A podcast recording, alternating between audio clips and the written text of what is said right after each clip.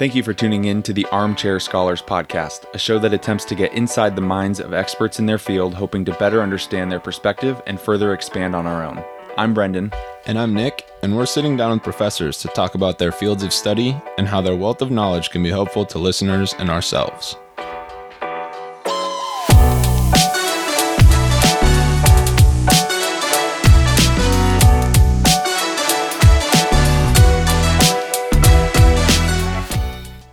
All right, Nick, who was our guest today?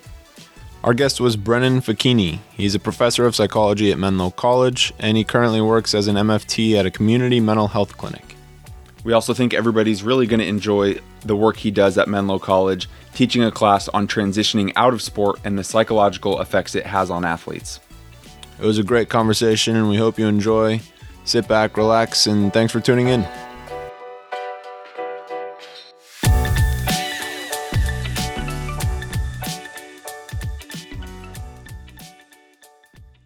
All right, I'll do it. Yeah, it's all you. Cool. Yeah, so if you don't mind, Brennan, if you could, we're we're alive. We're gonna go for it. yeah. Thanks So, for being here, man. Yeah, thank you for being here. Um, and if you wouldn't mind starting, I think Nick and I are both curious to know how you, maybe a little bit about where you grew up and um, what that path to you being in your current role is. Yeah, yeah. Thank you, gentlemen, for inviting me to be here. I feel very honored to be on the fifth podcast. Absolutely. And uh, honored to be talking about this topic. And uh, hello to all the listeners out there.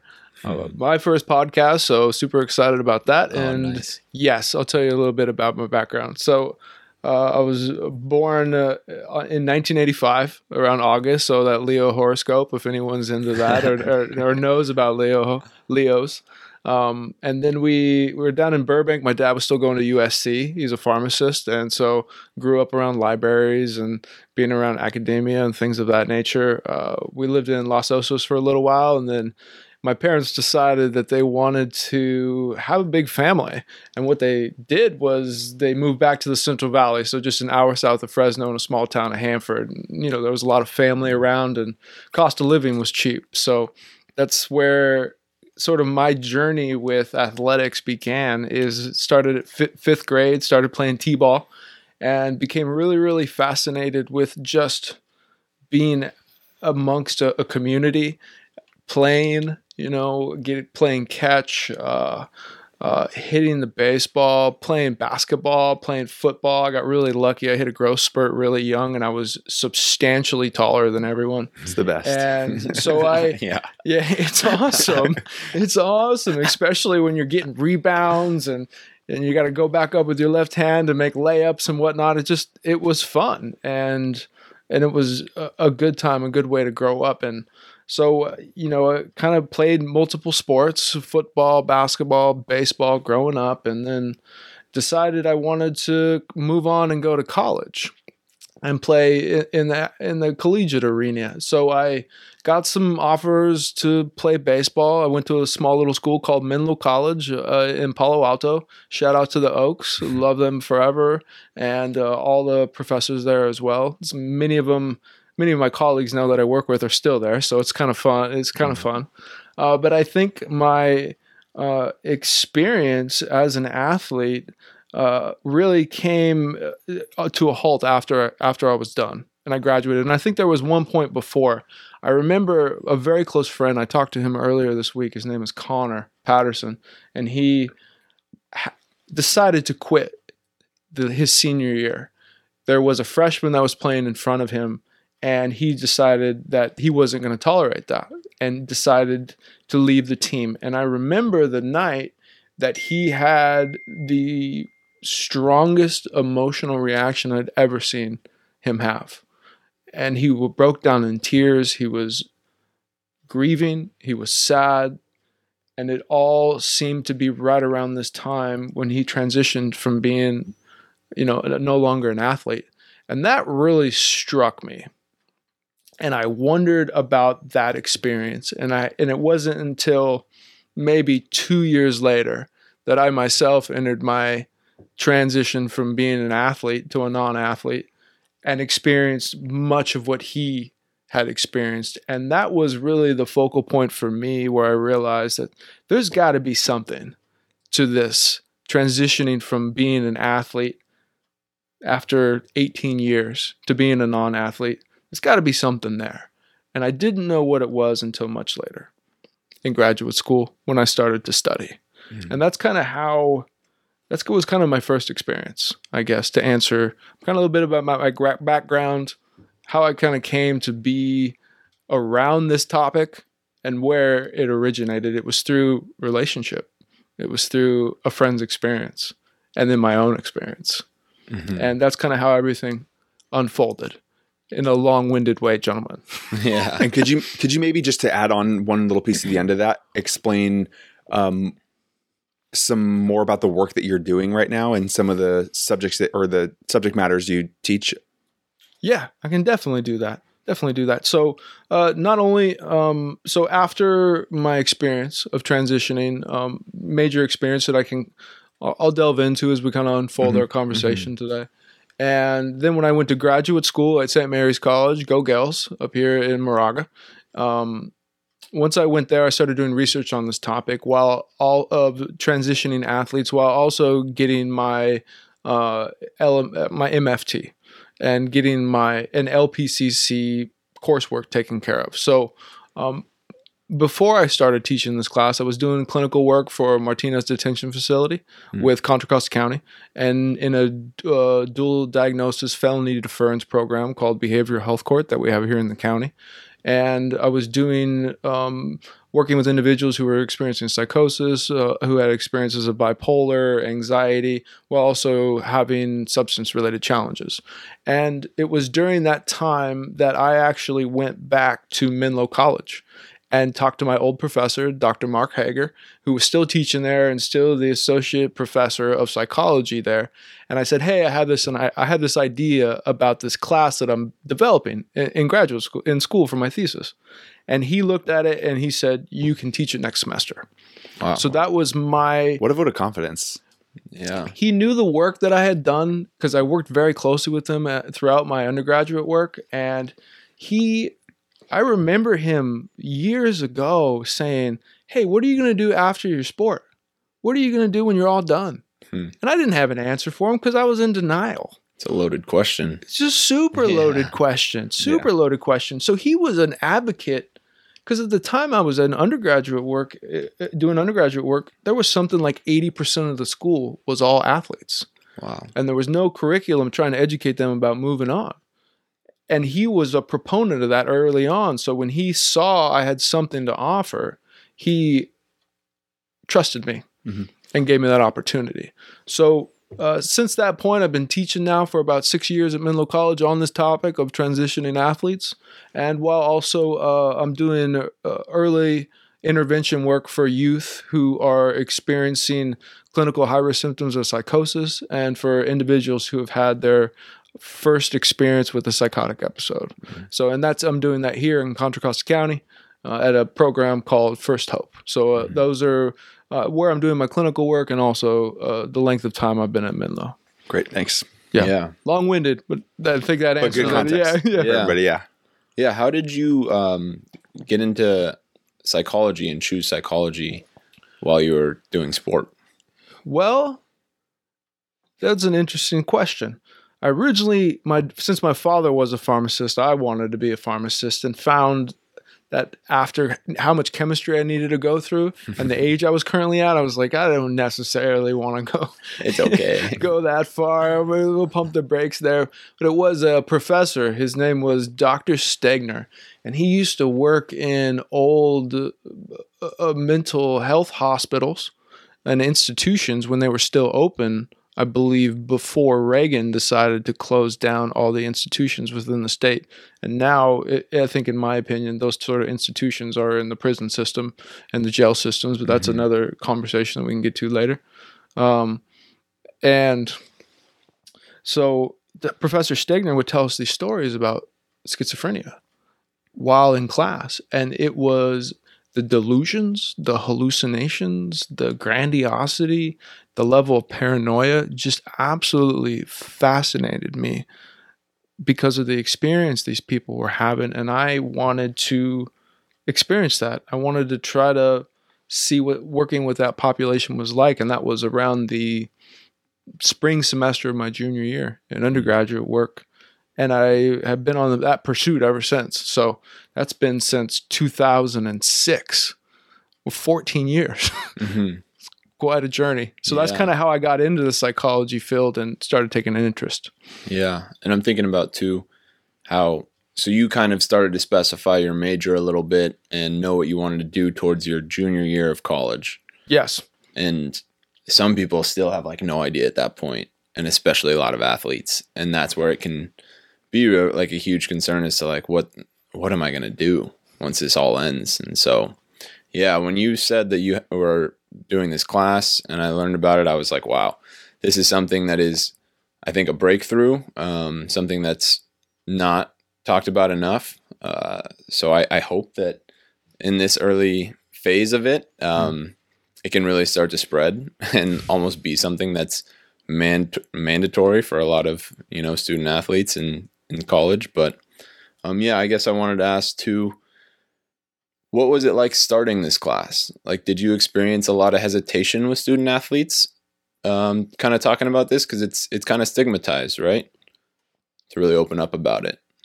It is stigmatizing. I think saying that you lost something that was really important to you and being vulnerable around that and experiencing the grief and maybe even the depression that comes with it is can be viewed as weakness.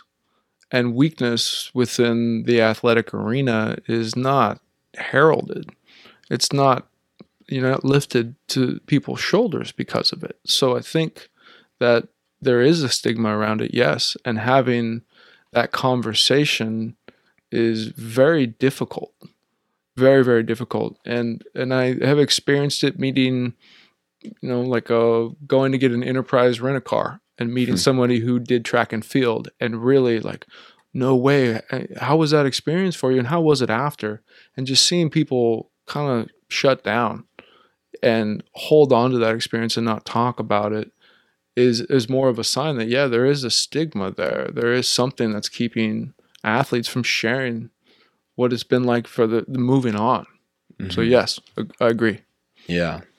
Yeah, I think it's just like so much of an identity, which I think we can talk about. Um, how do you kind of structure the course?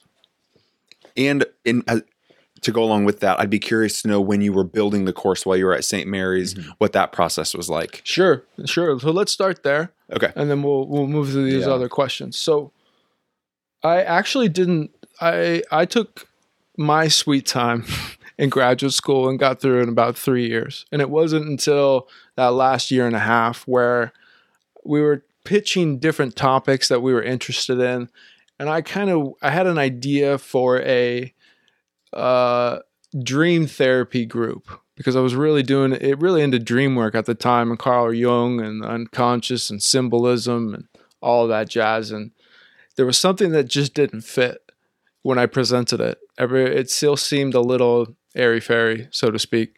And then I went into this presentation and on the fly manipulated it to direct towards athletes. And then as soon as I did that, everyone's ears started popping up, and there was some uh, uh, women that I was in class with who actually had been rowers at University of Berkeley, and they said, "Hey, I think you have something there." And then so from that point, I started going back to my friend Connor's experience, and I started going to my own personal experience because I went through my own transition that was extraordinarily difficult, and we'll, we'll get to that. And it was so I reviewed those and I said, okay, what's the foundational principles here? And then from there, got into transition theory, looked at emerging adulthood, which is the 18 to 25 region, looked at loss and grief, looked at the structure of the athletic environment, looked at identity in general, looked at what practical skills can athletes take from the field into the classroom, looked at how do we make this topic more real by bringing in guest speakers or showing different sorts of content like uh, Kobe Bryant post retirement, his last game, his post retirement interviews. Uh, a huge one now is The Last Dance, in my opinion, with Michael Jordan and, and the 90s Bulls.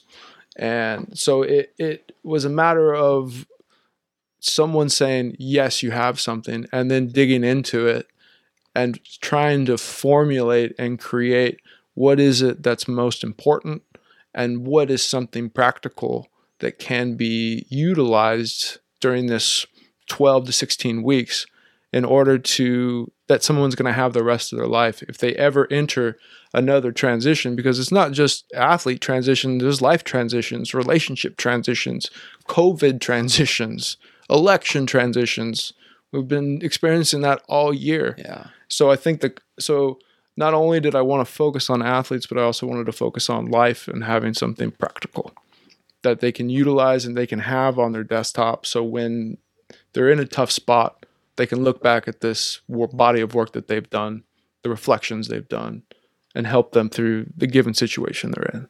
Mm-hmm. Does that make sense? Yeah. Yeah, it make. It, I mean, I think it's so cool that you took a lot of the work from you know that's out there that was in like you were kind of drawing like lines with your hands. They were um, transition theory, grief, and then and you were kind of compiling all these different aspects of the field that you were studying, but then contextualize it for people in a way that was very relevant for their sport.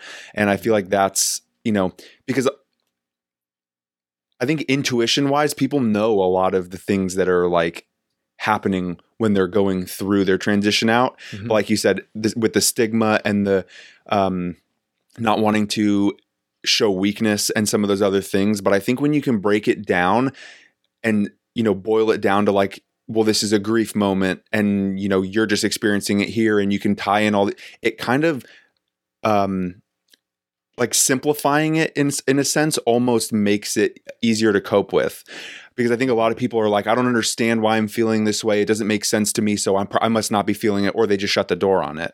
And I, that's what one of the things I think is so important about a class like that is because um you know sometimes understanding is the best way to start coming to terms with something like this. And um like you were saying like the menlo college at one time while you were there you were saying 80% of the student body was an athlete which is i mean so common. I mean there's so many student athletes out there from high school to college and everywhere in between so um yeah that was i mean I, I think that's really cool and i don't know why more schools aren't doing it or at least not talking about it It's a really good question.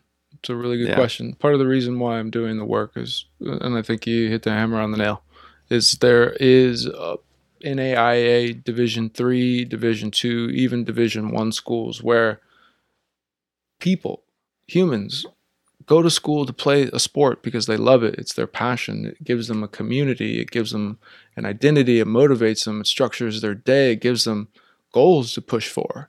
And when there's no education from the college or no education from a university about supporting students beyond that, I consider that an injustice. And I agree. I, I, I don't know why. Mhm. I think it either because there is a certain criteria or certain curriculum that is more important for the direction the university or the college wants to take the student body or there's just not enough awareness around this topic to bring something in. Mm-hmm. I, I know Nick had a question too, and I wanted to get to answer. But with something you just said, do you think that your is your class a psychology department class, or is it an athletic department class? Upper division psych. Okay, Mhm.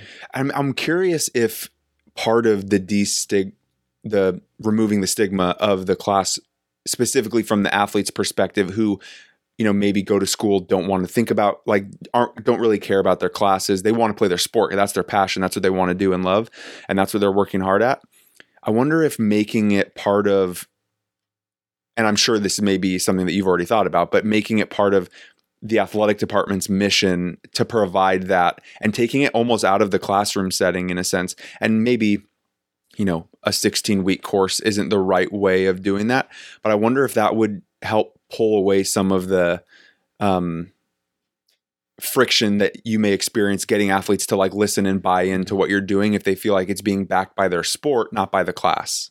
You know what i mean I do I do understand that, and I, and so what you, I think you're talking about is working with the athletic department in order to create a culture yeah Mhm. around the conversation. absolutely and I think that that is a that's a good idea, and I it's an it's an arena and an avenue I'd have to pursue to see how that goes, Mhm. and I don't, and I think just kind of thinking out loud here, Yeah. okay, and That's all I do. So yeah. Please. yeah. I'm disorganized and out loud. So get me back on track, gentlemen, if I No, need to get good. back on track. Um, I think that mm, it's quite possible as well. And I'm not specifically, I'm talking about athletic departments generally here. I'm not talking about Menlo College where I work and the athletic department there. I do think that an athletic department is focused on a team being as successful as Yeah. possible in the Mm. present moment. yeah, And if there is an, something else that is drawing their attention away from training, away from Mhm. film, away from weights, and having them think about life beyond, then they're not being present. And I think that it, there could be some friction there. I agree. Yeah, and I think that's got that starts with that the AD hmm from the very top. If they're on board, then I think it's definitely got that trickle down effect. hmm If they're not, then it could potentially be troublesome. yeah. I could see a lot of coaches not wanting their kids in the middle of a season to start preparing for not being in that sport anymore, and then potentially demotivating them to continue to put it to put in the effort that they've been giving if they feel like mentally they're starting to check out and transition too soon before the season's done. Um, I agree. Yeah, it's a definitely a problem that would need to be tackled. yeah, yeah, Yeah, because like you said, the culture, like they're these top schools who perform athletically. Uh, the culture is that like you, it says that you're a student athlete, but it's that you're an athlete, and they're gonna try to throw you into whatever classes you like. You can just pass to get by, you know, right? Um, they'll give you tutors, they'll give you whoever they want. Um, it's not everywhere, but I've I've definitely seen this with some friends that they'll just be in some like random class they don't really care about, and then they get pushed through and they're performing well athletically, but they're not that what less than one percent to go pro. So now it's like, okay, I have this random degree that I'm not really passionate about, and my school didn't support me. Other than that, they like fed me and gave me housing so that I could perform to my best ability, um, athletically, not academically. And it's it's like that just doesn't seem right. Like the mission of that seems really off. Um, and it's it's almost it's kind of sad because I completely agree with you and I completely agree with you that like there would be pushback of supporting the person like as a whole you know? Like that's that's uh that's a tough one to to sit with but it's very real which is concer- really concerning so. And we're seeing that a lot more within the you know the Division One schools where students are now asking to be student athletes are being asked being asked to paid be paid. mhm. Yeah. They make money. That's what I was just thinking about as he was explaining that too. What are you what how do you feel like that could positively or negatively impact a transition out if you know that you're going to be leaving with some financial stability potentially around your sport still? Like for example, the way I'm imagining that and I know that there is some laws in California where which is going to allow this, Mhm. right? Come, is there a year that that's set to start or has it started yet? I don't I don't recall. I haven't stayed updated on that. I- Yeah. So I'm just imagining, let's say you're a top 10 school, like university, and you've got a football team. And, you know, one of the ways I think this could go is that if you're an athlete and you have a student body at a school of 50,000, I mean, you could probably get 30,000 followers if it's a sports heavy school like you're a top 10 Mhm. right? So now you're, let's just say the football team has, you know, 30 people on it who've got 30 to 40,000. And then that's not even counting people from your high school, your hometown. Like you get 100,000 followers on social media. All of a sudden you can get, you know, Nespresso to throw a sponsorship because they want you to post every morning that you're drinking Nespresso because they know that they want that to be spread around college campuses. So now they can take that money and from their notoriety from their sport, they can then create like they're a advertising page for brands. And do you think if somebody can come out of school and maybe they lose their sport, but they're thrust right into this, you know, notoriety thing if you know if again you probably got to be in that 1% who can hold on to it after your sport. But um, do you think that helps or negatively impacts the transition? Maybe like you were saying before these are life transitions so maybe it just creates another transition that your sport ends that money probably isn't going to stay around forever um, so how does that end um, what are your thoughts on that I think the direction that any human being can go is unpredictable and uncontrollable. So I think as student athletes begin to get paid, I think it is going to unfold if it's effective or not for that transitional piece. We haven't really seen it. Mm-hmm. So it's it's to be seen. I do think that I do think that as far as the topic of athletes getting paid, I do think as long as they maintain a certain level of GPA, I think that making some additional money in order mm. to help their families, in order to get healthier food or get their vitamins and minerals or pay their tuition off is is something that's valuable. I do think that there needs to be some sort of standard that needs to be met in order to give that money. Um, and especially with you know students coming out of school with so much debt these days, maybe having that additional money would allow someone to have a launch pad when they decide that their time in school is done, whether that be four to six years. I think that's the range of, of the length people go to undergrad these days.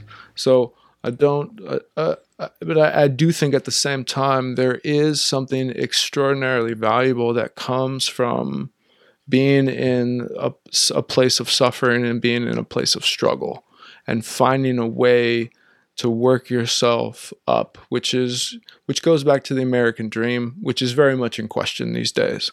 And I think that there is something about gritting through an experience and knowing that you can have challenges, you can have struggles, and you worked your butt off and you got to the other side. And you and even if you just have that piece of paper, you still know that you made it and I think that there's something valuable in that. And if we provide money to athletes, I do think some of that's going to be will be transfer over because that's the nature of the beast of athletics.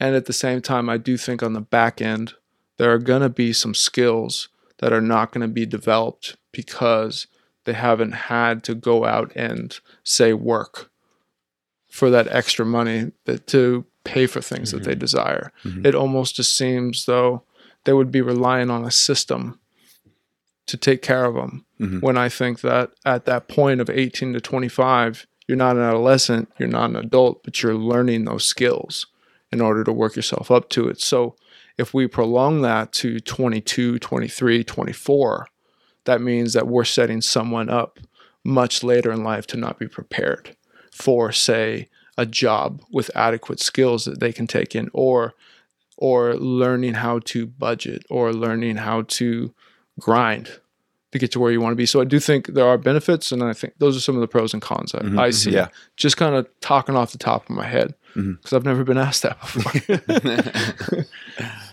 but yeah, it's very real, and yeah. that grit piece is so so true. It's um in the moment I can imagine like being a professor. It's hard to uh, really get some students to understand that. Like if you're trying to say like, hey, like you've grinded and you still have the opportunity to do so and still achieve a really successful career outside of your sport. Um, and in that moment of grief, it can be like pretty challenging to accept that. Mm-hmm. Um, but yeah, I, I, I did want to kind of break down like what, how do you structure the course? Um, what does it kind of look like? Well, it, I I never enjoyed growing up the classic teacher talking at the students in a lecture format. There's something archaic and very primitive. It can be effective. And I just always found that there wasn't, I wanted to engage with the material. I wanted to ask questions. And when I got to graduate school, as both you gentlemen know, that it's dialogue based. Mm-hmm. You're having a conversation, you're coming in with content, you're looking at your own life, you're looking at your communities, and you're looking at a national or global scale and trying to make sense of the way things are. And I uh, and I didn't really have that experience in undergraduate work, maybe a few times, but not where it was three hours of discussion. Mm-hmm. And so I wanted to kind of bring that back because, and I think this gets into theory, is there are four components that take place. They're called the four S's of Schlossberg's model, transition model. And that is the situation. What's the situation you're, you're dealing with?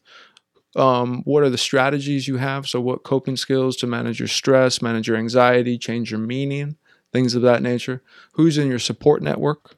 And then also who's who who are you? And I think that biggest one is who are who are you is difficult to, foster in a class. And I think the way that you foster who an individual is and help them reflect and be more mindful of who they are is by discussing, is by doing reflective papers and having lengthy discussions. So someone has to sit in the heaviness of a big topic, or they have to sit with, uh, or they or sit with heaviness, sit with themselves, and exploring these questions. So the course is structured where we do a high and low in the very beginning of class because it's important in such a space to build a sense of community. And I find that people share what they've been doing the last week, and one thing that's been good, one thing that's been bad, they're more likely to understand, like, oh, even though I'm at home eh, during COVID and learning online by myself, there are still people out, there are still my peers out there that are experiencing life and they're going mm. through some of the similar things or not that I'm going through. And so we do a high and low, and then we go into an activity. For some reason, my students this semester have really loved rhyming. I really find we got to get their brains going. So I'll put a word up like like me, and they'll go off and they'll do a rhyme for five to ten minutes just to kind of get them going. And then they'll come back. We'll laugh with people's rhymes and whatever activity we're doing, and then we'll jump into kind of mindful notes like you know midterms coming up, so on and so forth. And then what we'll go into our lesson from there. And as we go through each point, I will ask a follow up question. So this week we're doing uh, the topic of loss and grief. So one would be, you know, bereavement, for example, which bereavement is the, the, the feeling of loss that you have initially after losing, losing somebody. And I'll then I'll turn it on them. So has has anyone had this experience? And so people will share and we'll start to get mm-hmm. them talking and start to get them going. And then after we do our lesson, I have all the students send me two discussion questions that they to ask what they're curious about. And what do they want to ask their peers? What do they want to know more about the topic? Do they have a criticism that they want to bring up? Or do they have an area that maybe I missed that they want to bring in? So they feel involved, they feel a part of it. And then we have another discussion from there and then we have a ritual to clap at the very end hmm. in order to close things out. Um, and before we close things out, I also ask them feedback because I find that I'm a very, you know, I'm a 35, 35 year old young male, and I am still learning. So I need all the feedback I can get to help them engage, help really dial in the material so it's mm. polished and we know what we're talking about. And that's typically how the class is structured and how it goes. Mm-hmm. Man, that sounds like something that I just kind of want to join in on. You're welcome to. Just jumping yeah. on that live You're Zoom. welcome to. Yeah, both of you guys. I get uh, students are pretty open to guests being around, so mm. would love to have you have you too. that would be so cool because I, yeah, I think you hit on like how in grad school it is more discussion based. Um, like we have a lot of group process, especially in psych mm-hmm. which is really nice. And it's not something that I really experienced before. Um, and just that piece about like self reflection uh, is so key. I was thinking about that recently, actually. So I grew up in like religious Catholic schools for the most part. Wow. And while that was kind of hard for me because I, I, don't really identify as very religious right now, um, but with that, a lot of our religion classes just ask for a lot of self reflection papers. Mm-hmm. And I always loved them. Like mm-hmm. it was something that I was so inspired to write. And I didn't like writing or doing schoolwork at all. and then that kind of goes away once you like progress, go to undergrad. There's no self reflection. It's all research papers, um, very academic based.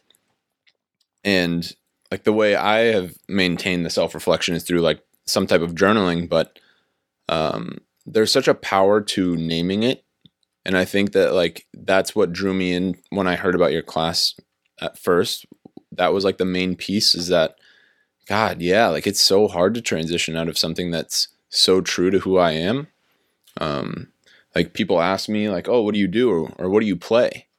And it's, "Oh, I'm a I'm a soccer player.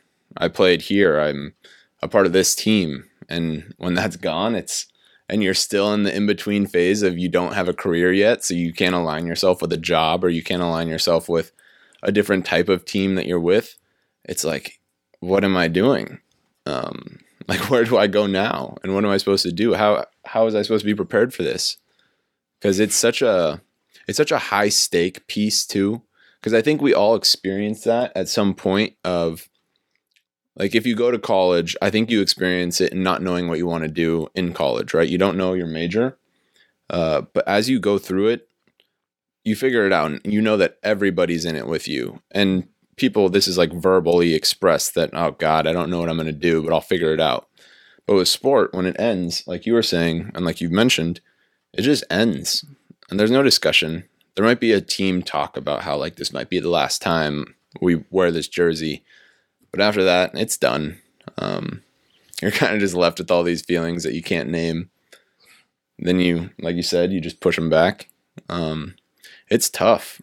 It's it's really tough, and it's something that I've just reflected on more so. And I think I've done that myself. Is just like push back a lot of those feelings about like ending sport, um, and it's sad, you know. So that grief part is very real. Man, couldn't agree more. Yeah. Couldn't agree more. when when you were describing your class um, one of the things you said that you like to do is m- make it so that it's very self like reflective um, and you try and get deep thinking involved and that's why it's discussion based and you were talking about you know long form conversations being really valuable to really like learn about yourself is that are you trying to instill that in the class like get your students to engage in that so that they can learn from it? Or are you using that as a device for student athletes? Maybe both. Maybe the answer is both.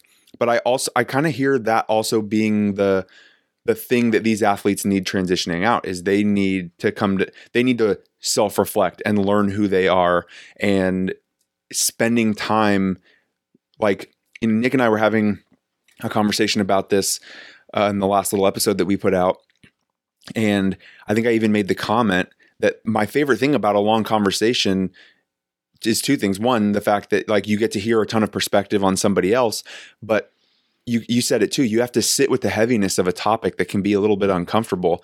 And what I benefit from personally in doing that is that it makes me really try and weed through a lot of the chaos that is in that and like become more grounded in where I stand morally on certain topics, ethically on certain topics. And I think through that, it really does help like define a lot about myself for myself like because i i need that reinforcement for myself so i know where i stand Mhm. um, do you think that is something that athletes need as they're transitioning out and is the class does like i guess how are you delivering that to the students and then how are how are you helping athletes get that as well Mhm. kind of threw a lot at you yeah, yeah, that's okay. I'm gonna try to answer this the best I can. If I'm not aligned with you, clarify Mhm. and I'll ask. Yeah. Um, where my head goes is James Marcia created his four identity stages of identity achievement, moratorium, foreclosure, and diffusion. The research shows that um, most athletes are in a foreclosure stage, which means is that they've only sampled one identity and they don't sample others. They're locked. They're foreclosed in one. So what I find my responsibility is is to wake them up to that fact that you've been stuck. Mm. And that you being stuck at this point number 1 is okay because it's gotten you to this point and it's benefited you in some way. And at the same time, you we as a group or just you and me as a student to a professor if you want to learn more, we got to start looking at other things that you want to sample, other things that you are interested in, because this one foreclosed identity isn't going to be here. And when you graduate or when you retire, and at the same point, this process of having these different identities, it's going to change throughout your lifespan. if you decide to get married and you and you have a wife or or a husband or or a partner, you know, um, and at the same time a 40 year old midlife crisis, right? This process is going to happen multiple times, and I find my responsibility is to just wake them up, I love that answer. Mm-hmm. and then from there it takes its own course. Mhm. That's more. I'm more of a, f- a seed planter, I guess, is the classic cliche. Mm-hmm. Yeah. is put. So I hope that answers your question. Yeah, it does. Um, and then from, can you actually break down for me those like four, um, the four things again? Yeah. Because, and then maybe go into how you would encourage somebody to like, if they were finding themselves in this situation where, you know, they're on this one personality or this one personal identity that they've used, used foreclosed on is one of mm-hmm. them. How would somebody go about and maybe it's just like go try a whole bunch of things but how how can somebody guide themselves into figuring out what some of those other things might be mm-hmm. Well, I think something that I like to do early on in the class is I like to have them kind of go back to their childhood room and say, what was in your room and what did you want to be in your room? Because, you know, as kids, we want things, but sometimes we never get them because of, you know, socioeconomic status, circumstances, bills, whatever. So uh, we have them do that. And I think that there's this interesting change, and it happens for everyone at different times where you are creative and ambitious and imaginative and, and the whole world is your oyster when you're young.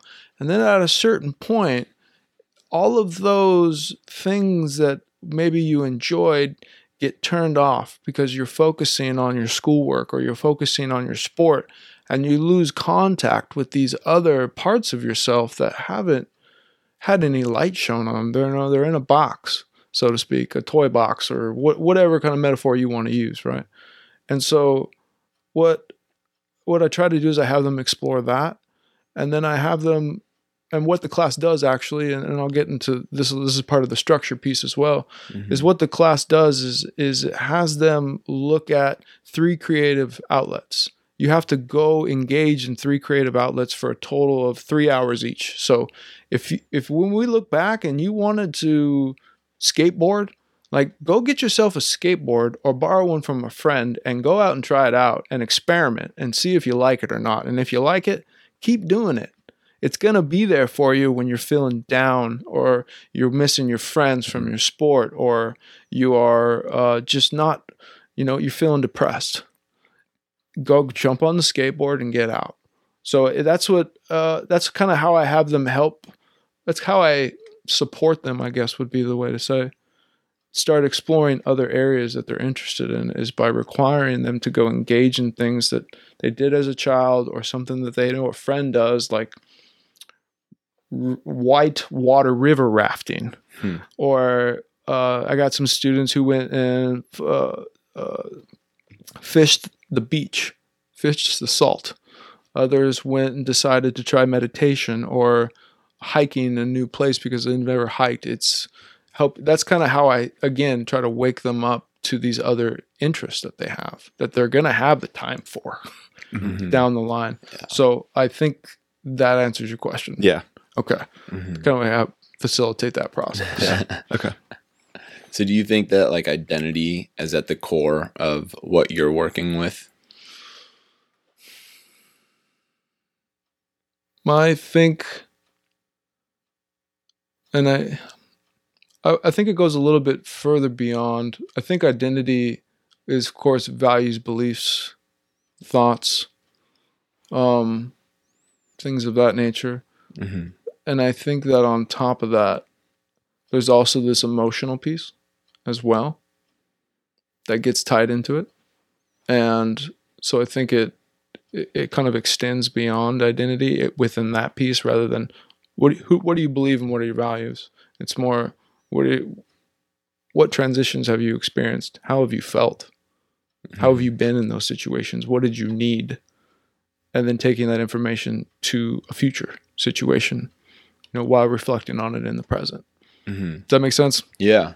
Okay, good. No, Thank goodness sense. I'm making sense around no, here. it does. and I, I think like you're hitting on how it's like complex too. Like there's a lot to it. Correct. Yeah. Correct. And what I try to do is keep things very broad because I find that we're all different as humans and we all think differently. And by keeping things broad, you allow people the space to go where they need to go hmm rather than being really sp- specific and kind of. I mean, in some areas, you need to be really specific and tight in what you're addressing, like this week loss. It's more, and it, and it kind of took us a little while to get to this point, but kind of dialed in and be very specific like what loss have you experienced and how has it benefited you and kind of you know it's got to be very specific on those much heavier topics because people you don't want to trigger someone in trauma Yeah. you know you don't want them to get emotionally flooded you want them to continue to sit with what they, they're experiencing and engage in the topic How big is the class typically? well it's ranged anywhere between 13 to 22 students so it's relatively small That's nice. It is. It Yeah. is. You kind of get much more personal with people, hmm which is, I think, what most students want. hmm Yeah. Um. So you've been teaching this class for six years now. Sure have.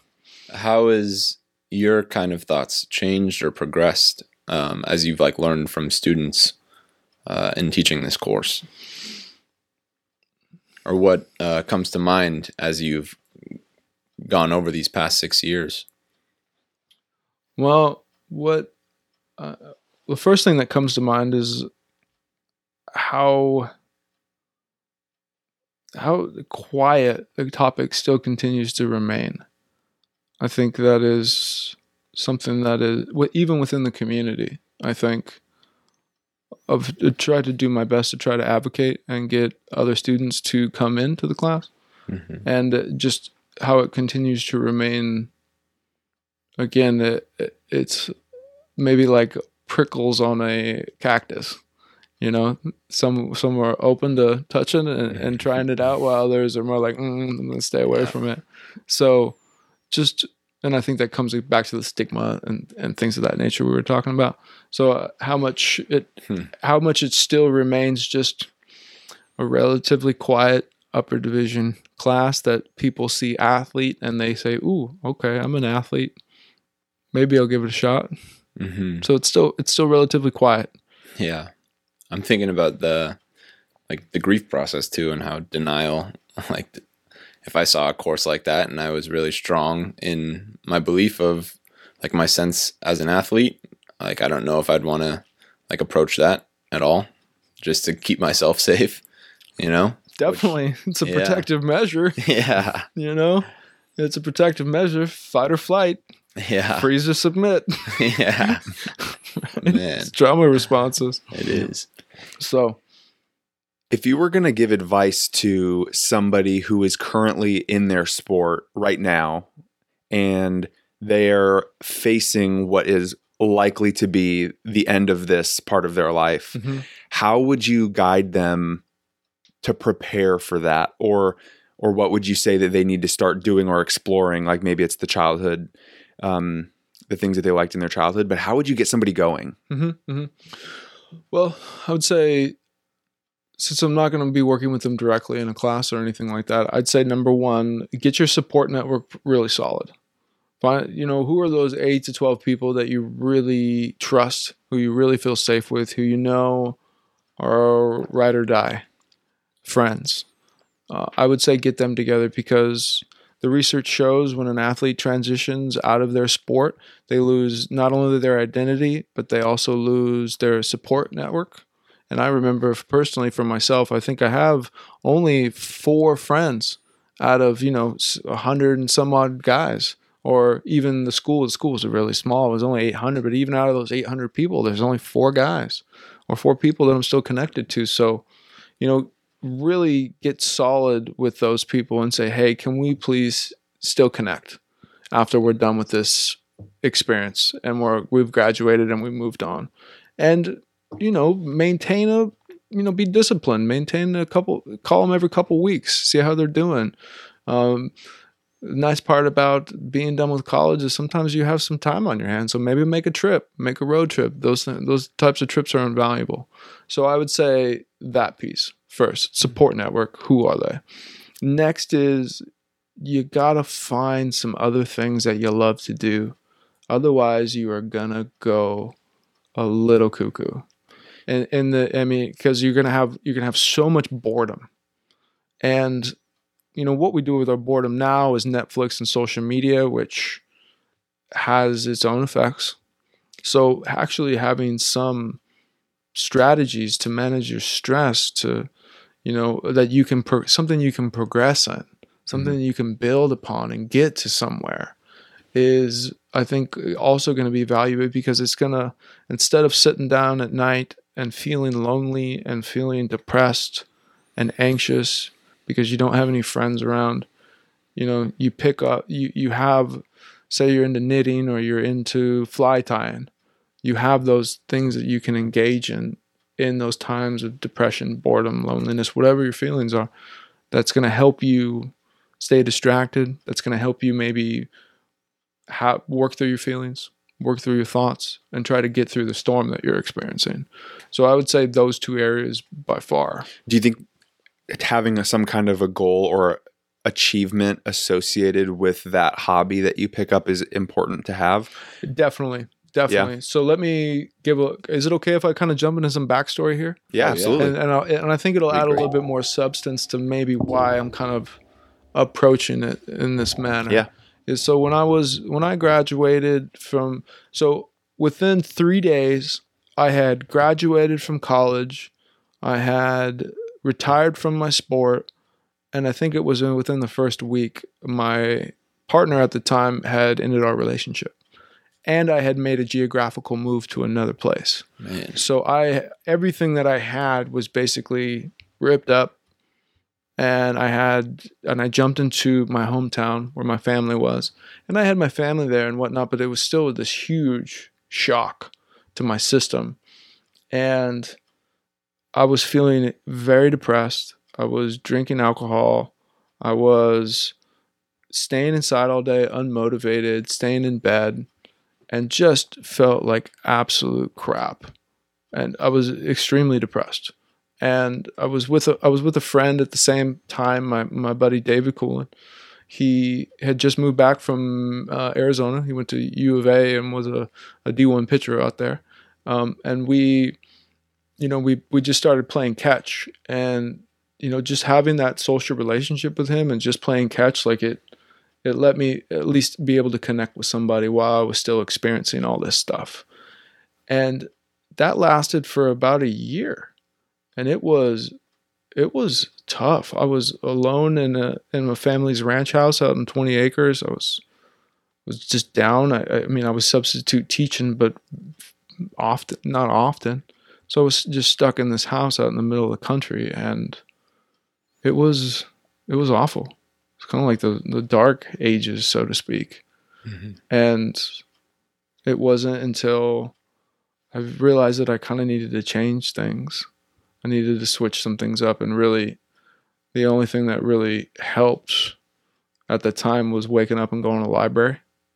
Like I wasn't at home, but I was in this place where there are these books, and I can at least try to gain some knowledge from them and try to progress myself in some way. So I would do that for a little while, and then I started substitute teaching. And then I found my journal. I found writing in a journal, painting, and playing music on the guitar. And I just kind of worked with these three strategies when I wasn't teaching or wasn't coaching baseball. I coached some baseball for a while too, just to stay connected to the sport. Still a stage of denial. um, and so it wasn't until I found these painting, writing, and playing music that all of a sudden that sort of heaviness, this was two years later, had sort of been lifted. I was like, oh, it's how did that happen? What took place there? And it was because I wasn't relying anymore on uh, like my focus and my passion and my purpose and my meaning wasn't so much focused on sports anymore. It was on my reflect my self-reflection, my music, my the things I was creating, there was something there that allowed me to kind of move out of this place.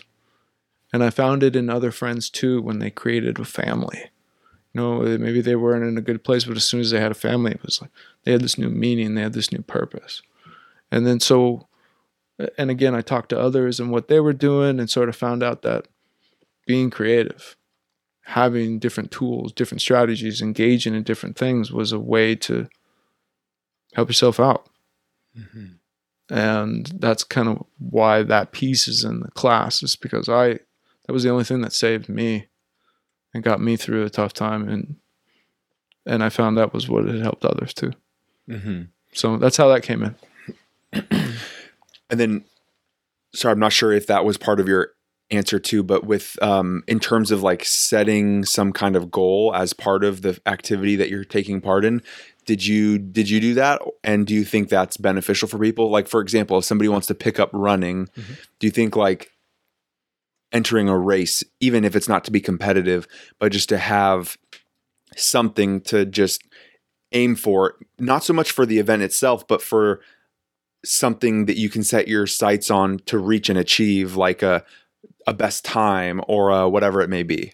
Yes. Yeah. Yes. Okay. Mhm. I think having goals is very important. Okay.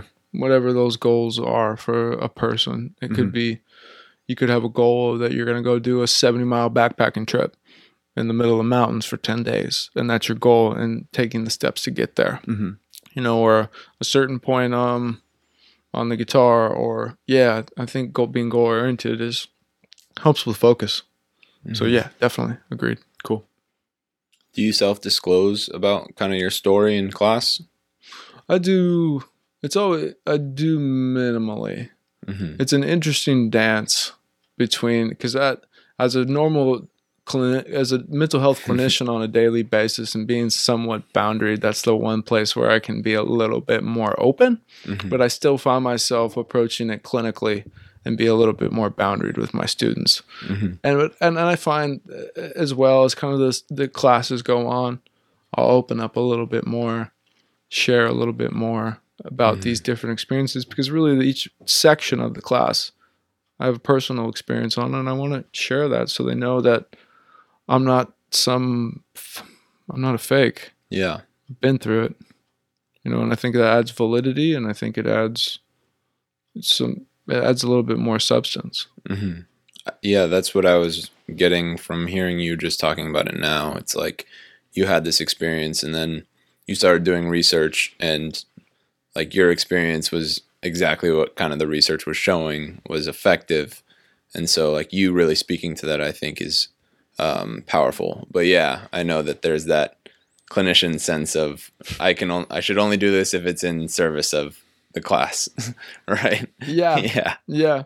But it seems like it really is uh, most of the time. It, it is. Yeah, which is cool. I think that's why it's um, so awesome to hear that you're doing this because, like, it's coming from direct experience. Yes. So valuable. yeah. Agreed. hmm Agreed. And there's a there's definitely a fire there as well. Just hearing and seeing so many athletes that may have fallen into addiction after they're done with their sport. And I've heard that a lot between collegiate and professional athletes. You know, so um, it, it's definitely a fire to spread the word around this, just to you know have friends reach out to call me hmm or call somebody who's gone through it and try to get some help. Yeah. You talked earlier about um, some of the practical applications that you can pull out of sport um, and help like students understand how they can apply these. Mm-hmm. Um, what kind of is like on your radar for those things? I know it's personalized, but Leadership, teamwork, communication, cooperation, um, thing, you know, qualities such as that. And there's a, it's called Support for Sport, and it was developed at, the, at a university. And what it does is it takes all the different skills that can be learned in, in an athletic environment and then how those can be transferred over to the workforce. And so those are some of the areas that we look at. I also find one that's innate that doesn't really get discussed much is that sort of that fire of being challenged. That doesn't really I don't really know if there's a hmm. word for that, but there's that fire when someone says you can't do something. There's something about the athlete mind where it, the middle finger decides to be shown and you go, I'll show you, you watch. Like there's something about that grit. There's something about the perseverance, the resilience as well, that this tool doesn't go into, but we also bring those up as well. And I think that those are some of the qualities that are that can get transferred over to to I mean you don't lose that mindset because you're going also into a competitive environment. Mhm. Whatever it is. That's just capitalism. Yeah. I was thinking a lot of people of the people who I think are per- probably particularly affected by the transition in a negative way are the people who, whether it be on their high school team or on their college team, were like the star, and they've always been that star. Um, how do you begin to engage with somebody who's coming down from that level of notoriety in their sport and kind of help them reintegrate into a world where they're maybe not put on that pedestal Mhm. because I feel like that has got to be one of the hardest transitions here in the whole sport to real life context is when you're viewed as this, you know, leader and highly skilled and then you're entering a workforce where you're, you know, just another bee in the beehive, you know. So how would you how would you approach that? Well, number one, I'd direct them to find a therapist because I think that they need will need to have somebody to process their experience with Mhm. at some point. So I think that's the first step. I think the next step is that someone's transition can last any length of time, six months till forever. Some people will not move out of a transition, they'll stay stuck in it. So I think that understanding each person is going to have their own transition process and length of time and allotting them the space uh, and the time is important so that would be my recommendation is find somebody that you can that you feel comfortable with that you can talk to and at the same time be real compassionate with yourself because it could take some time to move through this and get on the other side when you say allowing somebody the space i guess what would not giving somebody space look like like what do you traditionally see being um, getting in the way of people having the space to really come to terms with their own um, you know that career ending or if anything if anything comes to mind Hmm. what gets in their way? Let me see. I got that question right. What's- Yeah. What Hmm. gets in their way? Well, the easiest way I can describe this is I sort of think of the Confucius philosophy, and I and I if I get this incorrect, excuse me, but how I see the Confucius philosophy is it's very structured, right? You go to school, you graduate, you get a job, you have a family, you pay your mortgage, you have your car payment. It's very structured. And I think that for a young person coming out of high school or even coming out of college, there are expectations that are put upon a person. You need to go out and get a job. You need to help pay with your rent. You need to help, you need to do this, this, this, this, and this from all these individuals who are older than you or within your family who are trying to put these expectations upon you. And I think that those are good to a certain extent and at the same time those expectations put more pressure on people to have to move faster than they're willing to. Mhm. and more willing than or ready to. Or ready to. Yeah because like you said it can be a lifelong process. Exactly exactly. So i think that's what i mean by how people want to push. Hmm giving yourself maybe the mental space to work through that process yourself without having to not only work through that but also navigate all of these societal pressures that are being placed on mhm. you. Exactly. Okay. I like that. Mm-hmm. Exactly. I think that's i just think that's the kind of back to self-reflection in a sense you know needing to have that time to really mm-hmm. think about and i create that identity realign yourself with what that identity of yourself is. Yes. Yes. Or find it again. Or find it again Mhm. yeah whatever it may be. I I- I know personally, I've gone through many different identities, Mhm. and it's just a matter of some. I, I almost find sometimes it's like uh, uh, what are those games where you in Vegas where you spin roulette Yes, Yeah. it's like roulette. Sometimes it'll land on. Some days you'll wake up and you you land on the black and you feel like you want to go that direction, or you land on the red, or you want to call this number, you want to call that number. it's just kind of an identity, and you got to find out what those different parts of you. For me, it's you know, going backpacking in deep into the mountains, going fly fishing, going surfing, skating, you know, tying flies. Mhm. Like you wake up and you know have a plethora of things that you you Yeah. love to do and find out what vibe you're in that day, what's going to cause you the most amount of stoke and go after it and live your dream. Yeah. Mhm. I, I think too that even just coming off of that last kind of little conversation we were having about um, societal pressures, and I think even just that, and I really like that message that you're kind of sprinkling in with whole, this whole thing of don't be afraid to scratch 20 itches at one time. I feel like that oftentimes gets put, you know, people want to throw the ADD tag on it, or people want to say you've got, you know, you don't have focus, or issues. your commitment issues and i think that it's really often miss um it's not encouraged enough to go out and try a million different things. Wake up one day and just you know find a local hike you want to do because you feel like hiking that day. And then the next day maybe you want to do something and that's okay if it's completely different.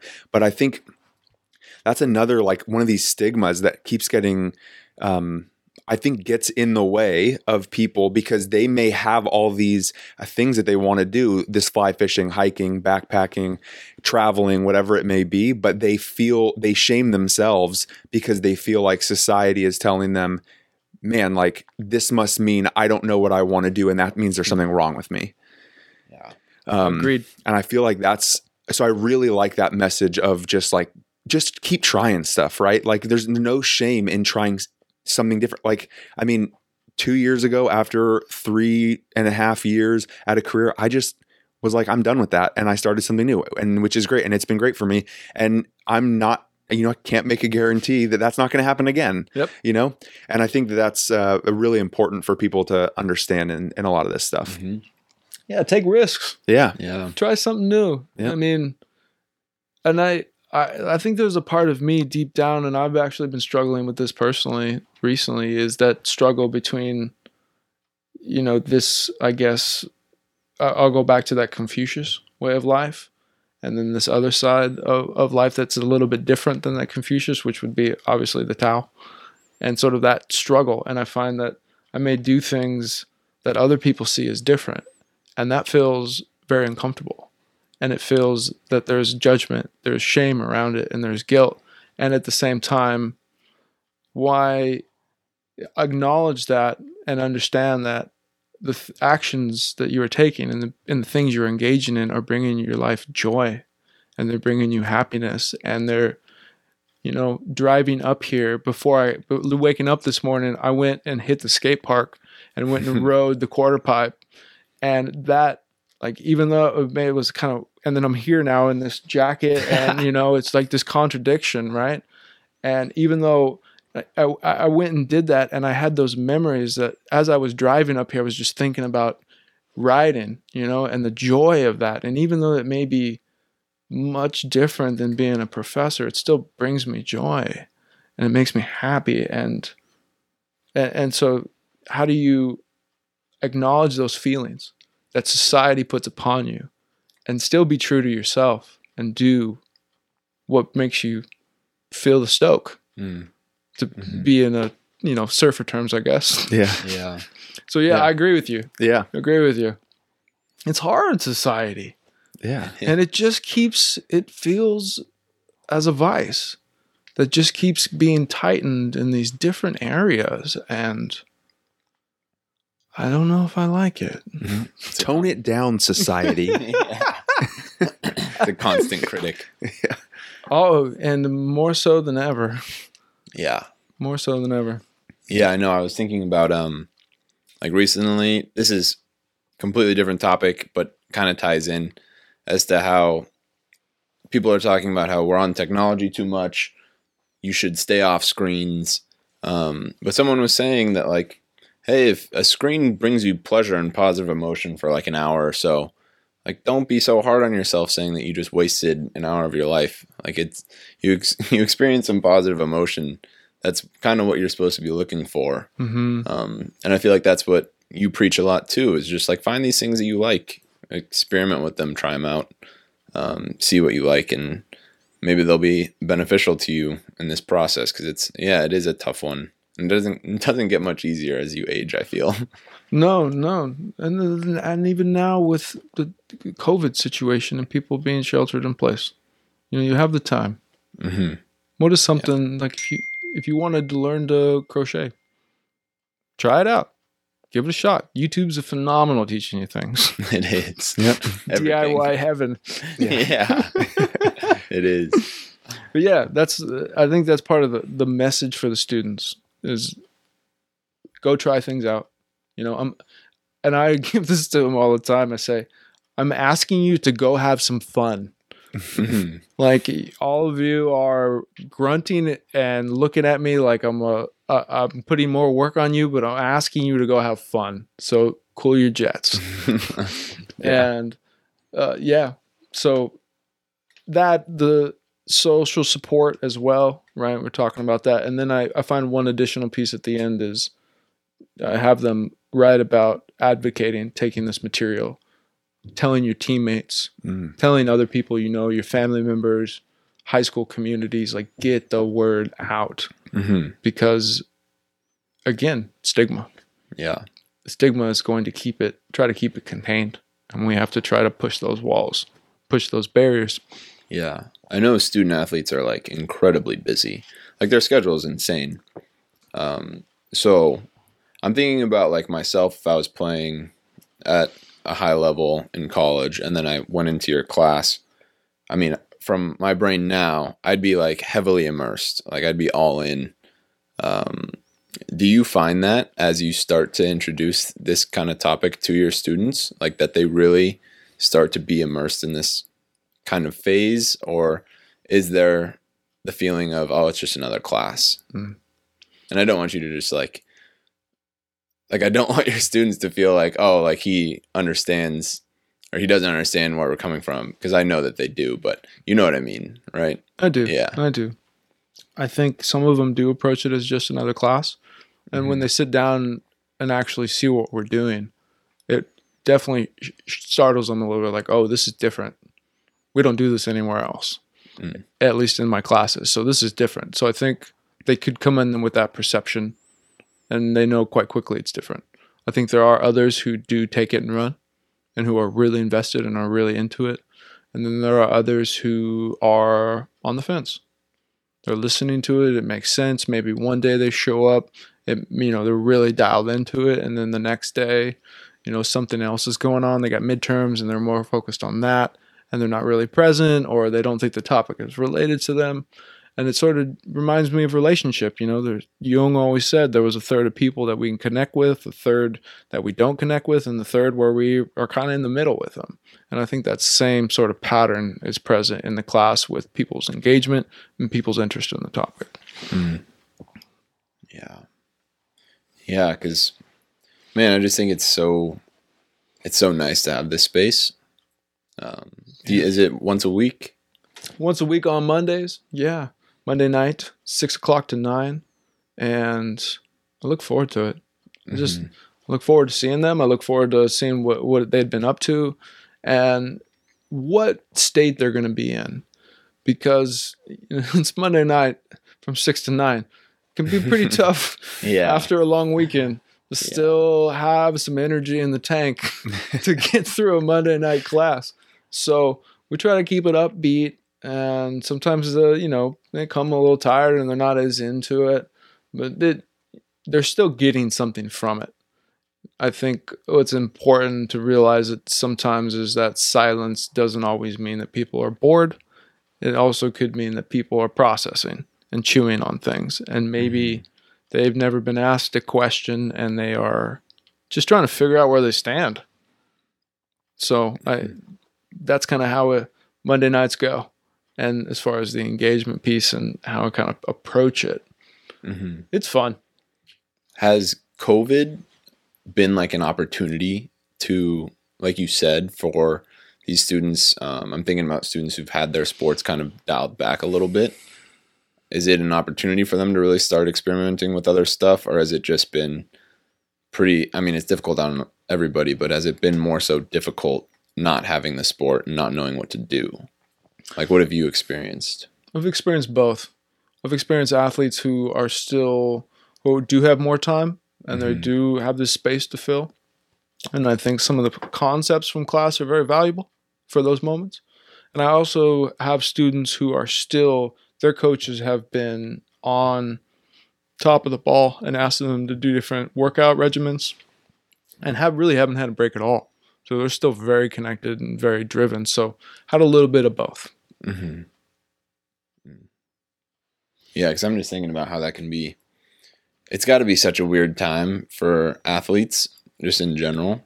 Um, like that motive. That's. I feel like this is where a lot of um, intrinsic motivation can kind of shine. Mhm. Is like if you're given these workouts, like you in the off season, you're giving out given the workout packet. I feel like it's kind of similar now. If you're not meeting with the whole team, and like how are you still grinding and with that how are you still taking care of yourself uh, so there's a lot to it right now it's a lot of working pieces Yes. yeah I think it. I think what COVID did was it actually gave more validity to the concept of the class mm. Yeah. because it showed That's kind of what I was thinking. it showed that something that you rely on can be easily pulled from underneath your feet hmm Mm. based upon global circumstances. And now that you have this experience, let's look at it. Let's find out what has been your experience. Let's try to see where these different concepts fit and where they don't fit, and continue to reflect and evaluate as we move forward.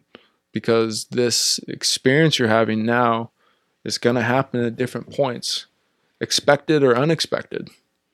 And understanding it now is only going to help benefit you in the, in the future. hmm How how do you feel like on that topic of these uncontrollable global events, things of that nature?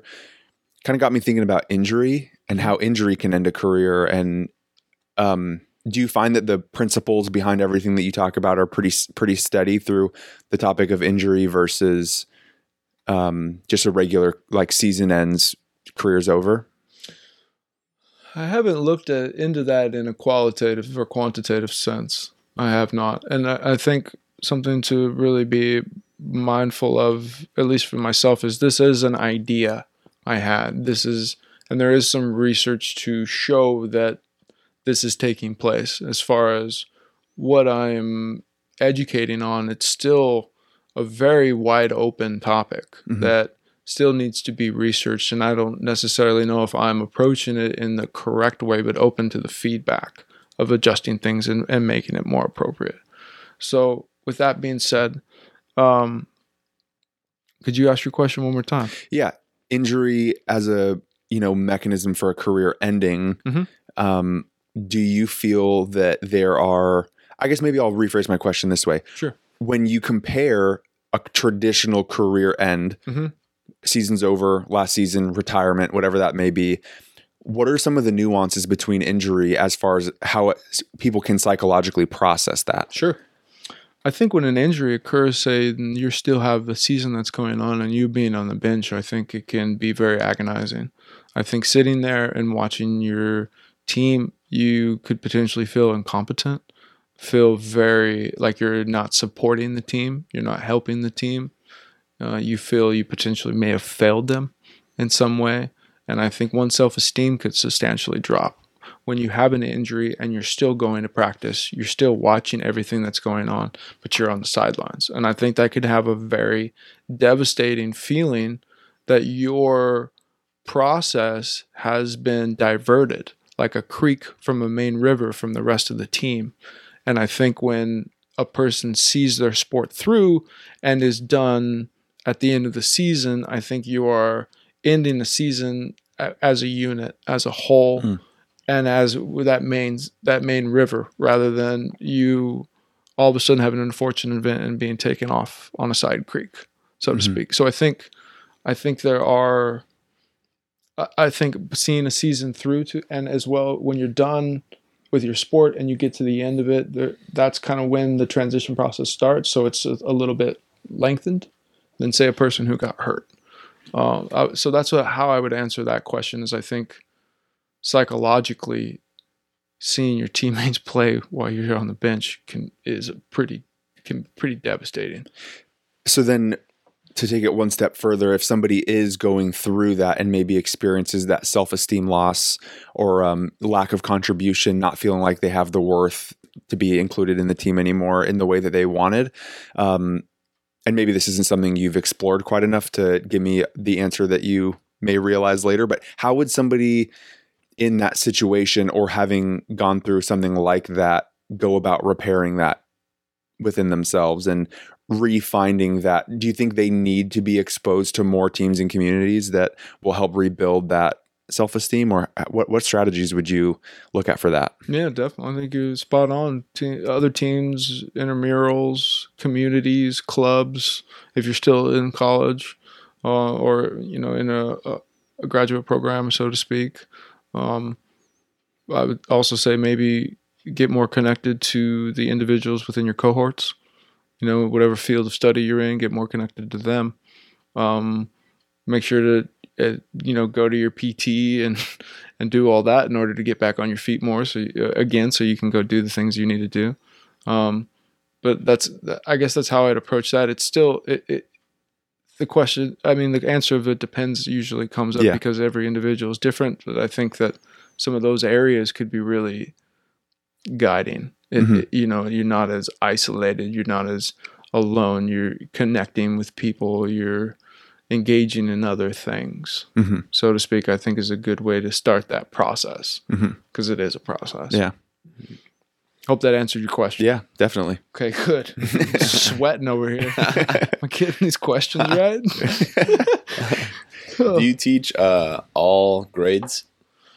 I actually have. I've taught K through twelve because I was three. I did was a substitute teacher for three years, and Oh, then now I have freshmen, sophomore, juniors, and seniors Mm. uh, in undergraduate work, and there is definitely a difference between freshman, sophomore work and junior, senior work, as I think anyone would guess. Mhm. It is it is very interesting um, to get someone who had just taken like an introductory psychology class and then they are in an upper division class like mine where it's all discussion and I think it's a real culture shock Mm.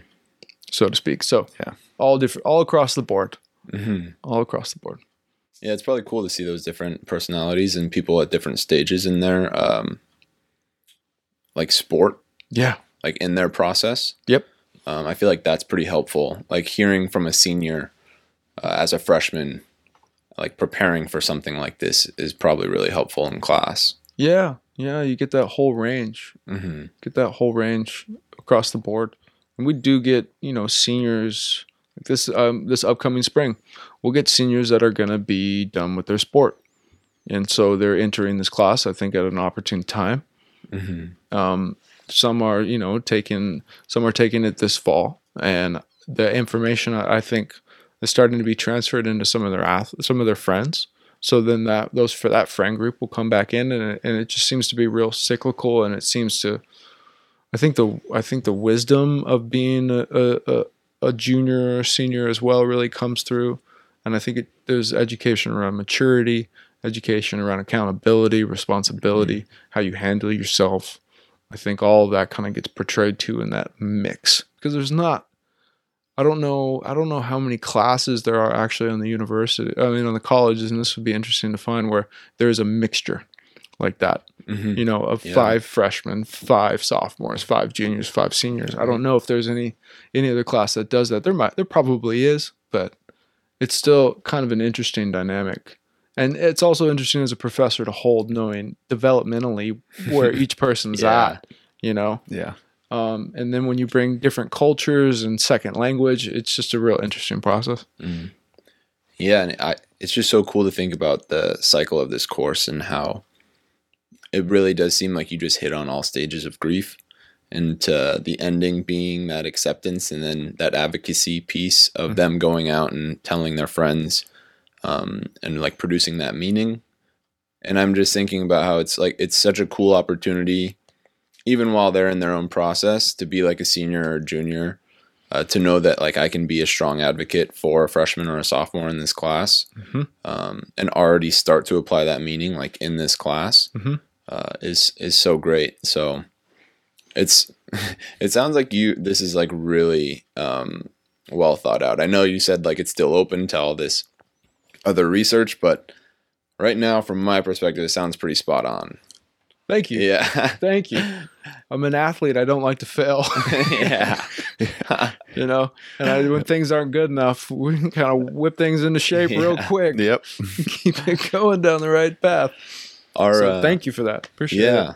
Um, do you like work with any of the coaches? Are the coaches supportive, um, or is that kind of separate?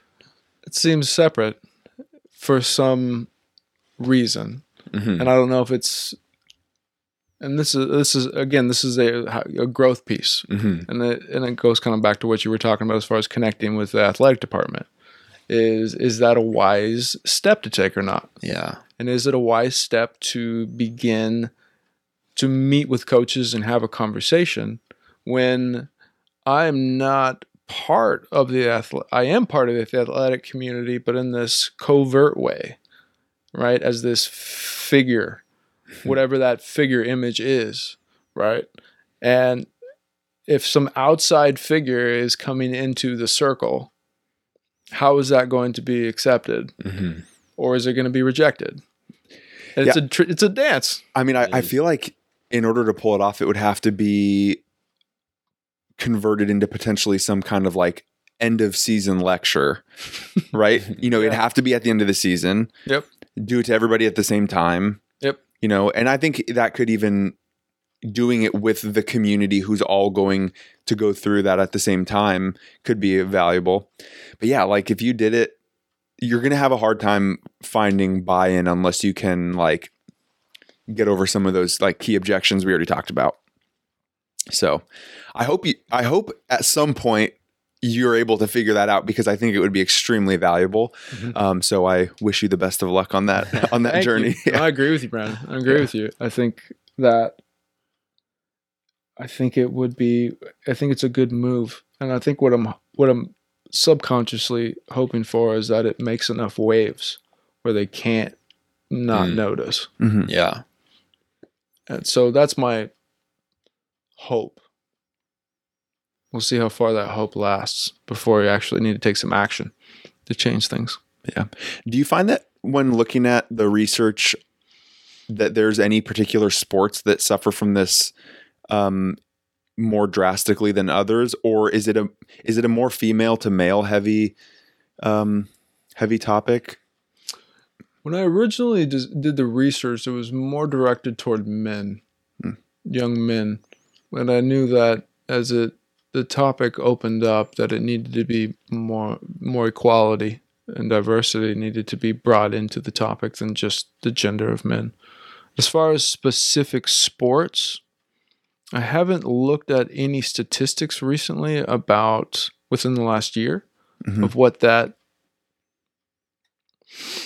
uh, what who has challenge who has more challenge than others i guess would be a way to put it i see it more as regardless of what sport it is there's going to be anywhere between 10 to 30 people who are going to move on especially you know from such a small college that's in NAIA i consider maybe well except our women's wrestling team they happen to be pretty legit.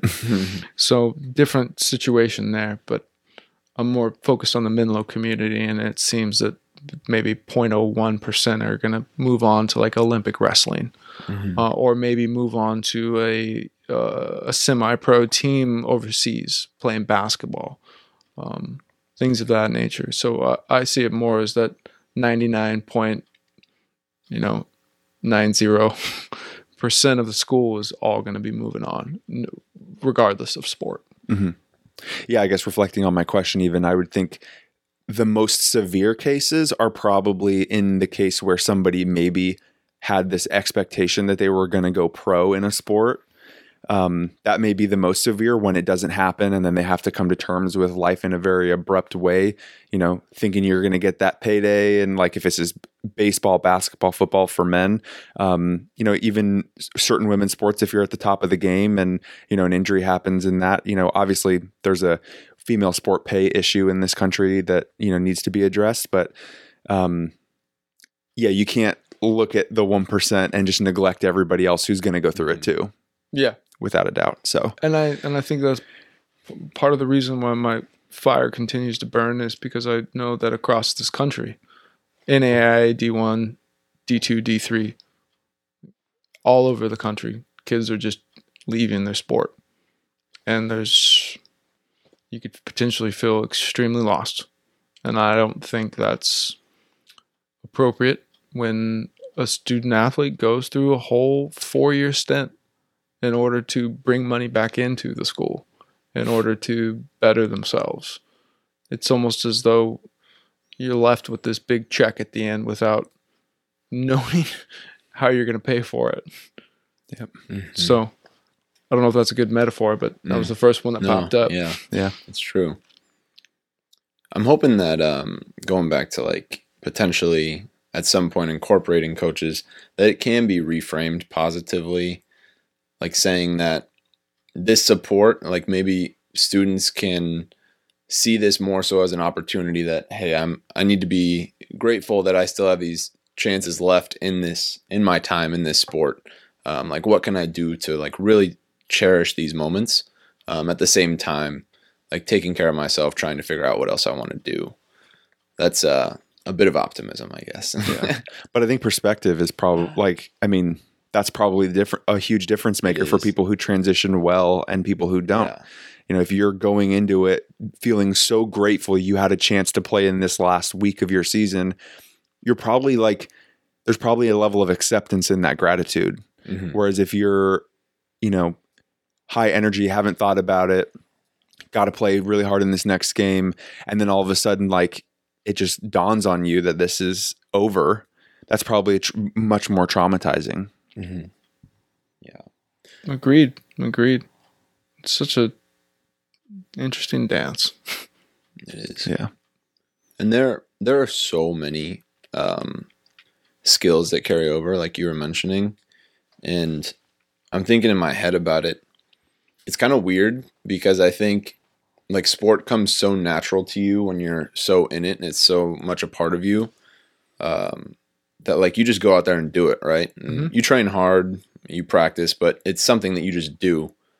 And I feel like there's a kind of like a grunge to it to where you can just really be yourself, Mhm. uh, say whatever you want to say. Um, it's a pretty open environment. Nick that tends to get. a little mouthy. So, I do. Uh, I, I like to be Swear very competitive. Oh yeah, right. Like you can Beat say, button. yeah. then you go into a work environment and you feel like you're like a stick, right? Like you're Yeah. you're in this uh, constricted space to where you can't be yourself, and you long for that like space to where you can. Yeah. Um, and at the same time, you, you still can be. But I know, like for me myself, it, it felt like that. yeah. Like I go into an academic world and I'm like, I can't just be some free range person that can just express whatever they want. Um, so yeah, I, I, I could see that that's like a challenge is, or it's a process, I'll say, in trying to help people understand that that person that is still on the field or on the court or in the gym um, can still be that person in a different setting. Correct. Yeah. Correct. You don't have to lose it. No. You don't have to lose it. I, I think if you want to hold on to it and you want to stay that person, stay connected to your sport by coaching and, and still doing the training around it and playing, you know, intramurals or semi pro or or even a local city league. I think pursuing those and keep doing it. Yeah, heck yeah. Keep it keep it the flame going. I think if mm-hmm. it brings you I think Freud said one of the three, the three some of the three most important things in life are work, love, and play. And if you find that your sport, if you're in it or you're not, brings you work, love, and play, keep doing it. If it's bringing you that much joy, that stoke that we're talking about, Mhm. keep doing it. There's Yeah. no fault in that. And I think what it can do is ease your transition.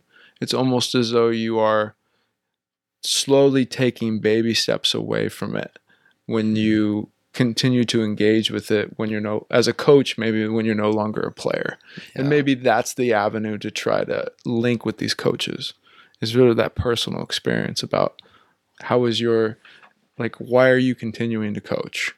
Mm. You know, Eh, well, to stay connected to the sport I love, right? Yeah. So I think I think you bring up a good point, Mhm. Nick. Real good point. Maybe that's and there's nothing wrong with it. Nothing wrong with it at all. If you love it, keep doing it. Mhm. I, I personally, I forget after all these years, twelve years now, I forget that that was part of who I was. Mm. So there's it can go. You can stay connected and stay identified in that, or you could also just leave it at the door Mhm. as you continue to walk forward in life as well and make something new yourself. Yeah, I think that's one of been that's kind of been one of my favorite things in learning about grief in general.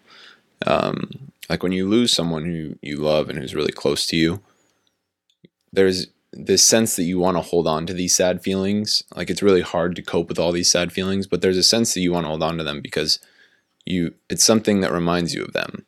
Mhm. And that's like what sport is. Like by staying involved, it's something that really holds on to that identity and that piece of you, uh, which is so nice um, so valuable. And I've experienced it myself, definitely through coaching. Uh, like I've I've I've almost tried to play like wherever I can on whatever team I can over the past like six years, so that I don't lose or or just let go of that identity and that piece of me. Hmm. Um, but it sounds like you, you said that like you kind of pushed that back a little bit, or at least it was a different side of you that you kind of pushed back. It's it's kind of cool because I, I think about how you just like really found new meaning in it and by doing this um, and so like you came through that like identity process and that identity development of uh, like going through the grief and then finding some acceptance and then finding new meaning in this role in this part of my life Yep.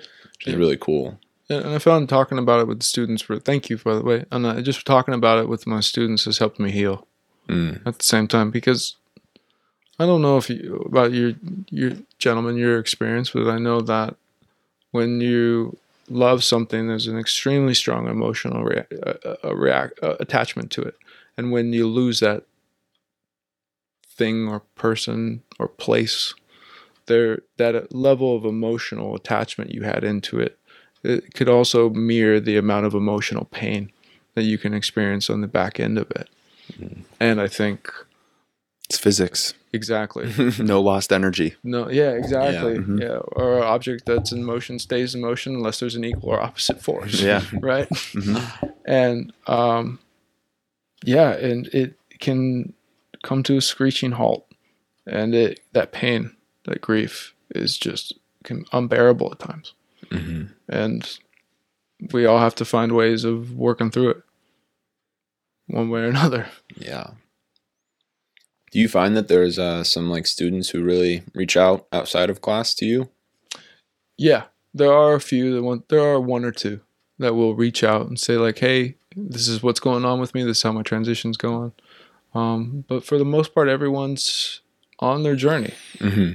on their journey, and that's that's good. Just planting more seeds. Yeah, Yeah. just keep just keep spreading it, and it just keep spreading as best as best as I can each semester. And it, it seems that you know it's kind of in this it's, it's in this little island, you know. And I appreciate both of you kind of letting me share it with the world. here. Absolutely. Um, and it's on this little island, so it's nice to get it out. And at the same time, there's a lot of work that needs to happen on that little island. Mm-hmm. Like I'm only getting maybe, let's say, a maximum of 40 students a semester. May, I mean, uh, a year, and maybe which is very low, and maybe out of those 40, 25 are athletes with somewhere around 12 to 15 teams on campus. So I am getting less than 10%, maybe even less than five of the athletes into my class and having these conversations. So that shows me that there needs there's a lot more work that needs to be done Mm-hmm. at this place before you know it's time to it's time to leave the topic. Um, but I don't foresee that anytime soon. So uh, it, it, it has the potential to grow Mm-hmm. and and get bigger and become more powerful. And I wish there was some way to connect people across the country on this. And I know that there are different I've heard different ideas of people writing their stories about being an athlete and what that movement was like beyond getting professional athletes, college athletes, Olympic athletes across the board. And I think that they're, and I, I- I know that there was a recent show that came out from HBO that talked about Michael Phelps and his movement beyond sport and all these different Olympians. And I can't remember the name of it, but there's a, there, this topic, this is a huge topic because we're such, America's so sports driven. Oh yeah. It's Yeah. so sports driven. It's, It's so thick in our culture. You know, even even back to the gladiators. You know, it, Yeah. it's it's carried for generations, and we idolize these people and look at them as though they're gods. And then when they are not on that pedestal anymore, they just fade hmm big big big fish in a small pond or even a small fish in a big pond it, it whatever it is. And I and it it needs a spotlight on it. And it I wish there was something bigger. I wish there was more acceptance around this because of just the different paths that people go when they are done. And I know that some I know some that are still like into drugs and haven't moved Mhm. beyond that some of them have stayed stuck in that 22 year old and now they're like 40 they're stuck there. Because there wasn't anything or anyone to have a conversation with. And i i hope that we can break through that wall at some point. Hmm Yeah. It's so present. Um, like you're saying, like you see all these pro athletes stay in their sport somehow. Like they'll be a commentator, they'll be a coach. Uh, maybe they'll like be a coach for youth. Um, like it's so there. And I was curious about like what your take was. You mentioned the Last Dance earlier. Like, what was your take around that? Oh, that was awesome. I remember being a kid and watching the Bulls. Never did, and I was just a kid. I think I was somewhere around, oh, maybe seven. I was young. And I just remember, I just remember Jordan and Pippen and Rodman and that that crew, and then you know eventually Steve Kerr and all that all that other crew got to got to understand that they were part of that as well, and it was it was just real fascinating to learn about Jordan's using his image to build shoes and how he in building the Air Jordan he also set himself up for life beyond his sport Mm. as a businessman in order to have something that he can turn to to be creative something that's going to take his time something that's going to help him move in the direction he wants with his business um, I thought that was pretty pretty fascinating to watch, and just as well to win six championships and to be that dialed in and that focused and p- passionate. I didn't know a human being could be that intense and passionate in Jordan, and at the same time, it's what it gave me a different view of leadership and how sometimes leadership isn't always being everyone's friend. It's setting the standard, abiding by the standard, and pushing those around you in order to for an end goal. Mhm. You know, um, so that's what those were kind of my thoughts on it. Just to be real disorganized and all over the place. no, that I feel like that's spot on. That's kind of like what I took away too. Yeah. Yeah. And it, it was just crazy to think. Um, I was thinking about, like, as you said it over the course of this conversation, how he left basketball, went to baseball. But you can see that, like, he wanted to come back because I think that that was his way of expressing himself. Like, this was his avenue of, like, this is who I am and this is Yeah. my identity in a sense. And um, it's, it's how I really shine. And so I'm also thinking about, like, that he must have been so like it showed he must have been so exhausted at the end of all that but at the same time like god he probably misses just that i mean he came back as a wizard Yeah, he did. right He did. like he was always wanting that because he knew it was like exactly who he was and what he wanted to do and how he was able to express himself um it's just so there yeah. Yeah. so real being a wizard also fits his style of play too. yeah wizard. for real Yeah. it does oh man Yeah, he, he amazing, amazing human being. Amazing. Mhm. What'd you think? Did you watch it? I haven't seen it. okay. I've seen enough clips to like have gotten a good taste, um, but yeah, haven't haven't sat down and gotten all the way through. Hmm. So because I I know how I'm gonna because how many episodes are there, Ten. Ten. Yeah. and I'm gonna want to watch them nonstop. That So I need to carve out some time. Yeah, yeah, Yeah. yeah. Gotcha. Week, it's So, Sunday. Yeah, I Yeah. Gotcha. I do. I, I think you brought up an interesting point that I think I would like to expand upon a little Yeah. bit. Is I think that being an athlete, you are being physical and using kinesthetics Mm. for years upon years upon years, and I think that, you know, I think that at the end of our sport, one thing the research shows is that we lose motivation. We're exhausted. We're tired. We just want to sleep. We want to kind of catch our rest because we've been grinding it our mentally and physically for months upon months and our whole lives. You know, you don't get maybe you don't get spring break or you don't get Thanksgiving or you Mhm. don't get Christmas time because you got to go to all these tournaments. So you're exhausted. And when and at that end, when you don't have motivation, a lot of people will continue to eat at the same pace that they were when they were training and they'll gain weight and they'll lose this working out, this kinesthetic, this being physical. And I think that, you know, MJ plays golf. He gets outside, he moves around. Like I th- maybe he even continues to exercise. But I Mhm. think what, what I'm trying to say is I think continuing to be physical in some form is how we've all how we've coped with the challenges in our lives. Whether that be someone comes from a really broken home or there's some there's some bad stuff that's happening elsewhere. And uh, rape what you know whatever it may be domestic violence. Mhm. you have sport was a way to physically release this frustration this pent up energy this emotional charge in the psyche right? And i think when you're done when a person's done with sport i think that needs to be continued because that is how we've released what we've had pent up our whole lives I think I think a lot about that too in terms of like evolutionarily, right? Like human beings granted the level of, you know, having a sport and then losing it may not have been present, but we evolved in a time where like you would enter a high stress, high emotion, whatever type of environment and you wouldn't have a choice to not continue to demand from your body, Mhm. right?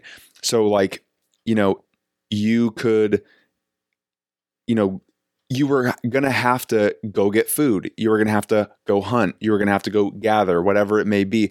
You were going to have to build something. You were going to have to climb that tree. You were going to, you, so this idea that, you know, the way to kind of release some of that, um, stress and anxiety that comes along with ending your sport and some of the, um, the other things that come along with it, like you were saying, I think we have to. We have to maintain. Like I think even beyond, um, you know, just as a necessity for overcoming the end of sport. I think just like as a society in general, we need to start normalizing a, a volume of physical activity that is not present because I think, you know, a lot of the stresses and depressions and anxieties that are even present out there today.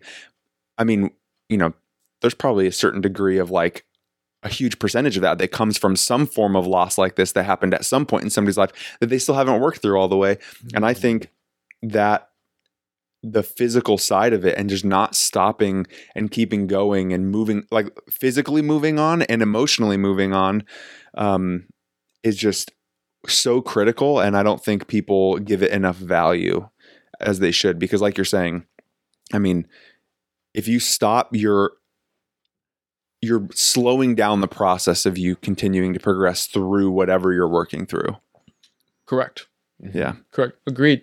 We're running around hunting, gathering. It's in our biology. Yeah. It's in our DNA to be physically active. And it's fairly recent that civilization has been more stagnant. And I think what that results in is more energy being stored in the body Mhm. that used to be released, like you're saying, by just your daily living Yeah. And the work that that requires. I can't remember what the statistic is, so I may quote this wrong. because I'm not 100% on it, but there was some evolutionary biologist who I recall giving a talk and he made note of something evolutionarily that people have developed to n- require what he called a minimum biological requirement for activity. Mm. And it was something like two and a half miles of walking would like would like borderline suffice for how much physical activity people needed just to like meet what biologically we, we should be demanding of ourselves and Mhm. what we're capable of doing without thinking about it without even stressing we should and like we are so far from that Mhm. and i think if people literally just walked a mile in the morning and a mile at night like i know that's easier said than done like again societal pressures and careers and work and all that but like man just dealing with all this stuff that we're talking about right like just Seriously. if we're not meeting that biological minimum requirement, then are we really putting ourselves in a position to just be health at the peak of our health mentally and physically? So, No. yeah, no. The answer is no. No. And I think we see that come out in the dumpster fires of social media. yeah, I think it I think when th- things get pent up and your bucket's overflowing over you know overflowing because of all the stressors that are occurring in your life and you don't have any way of releasing it physically, I think it comes out emotionally. And I think it also comes out in your cognitive thoughts.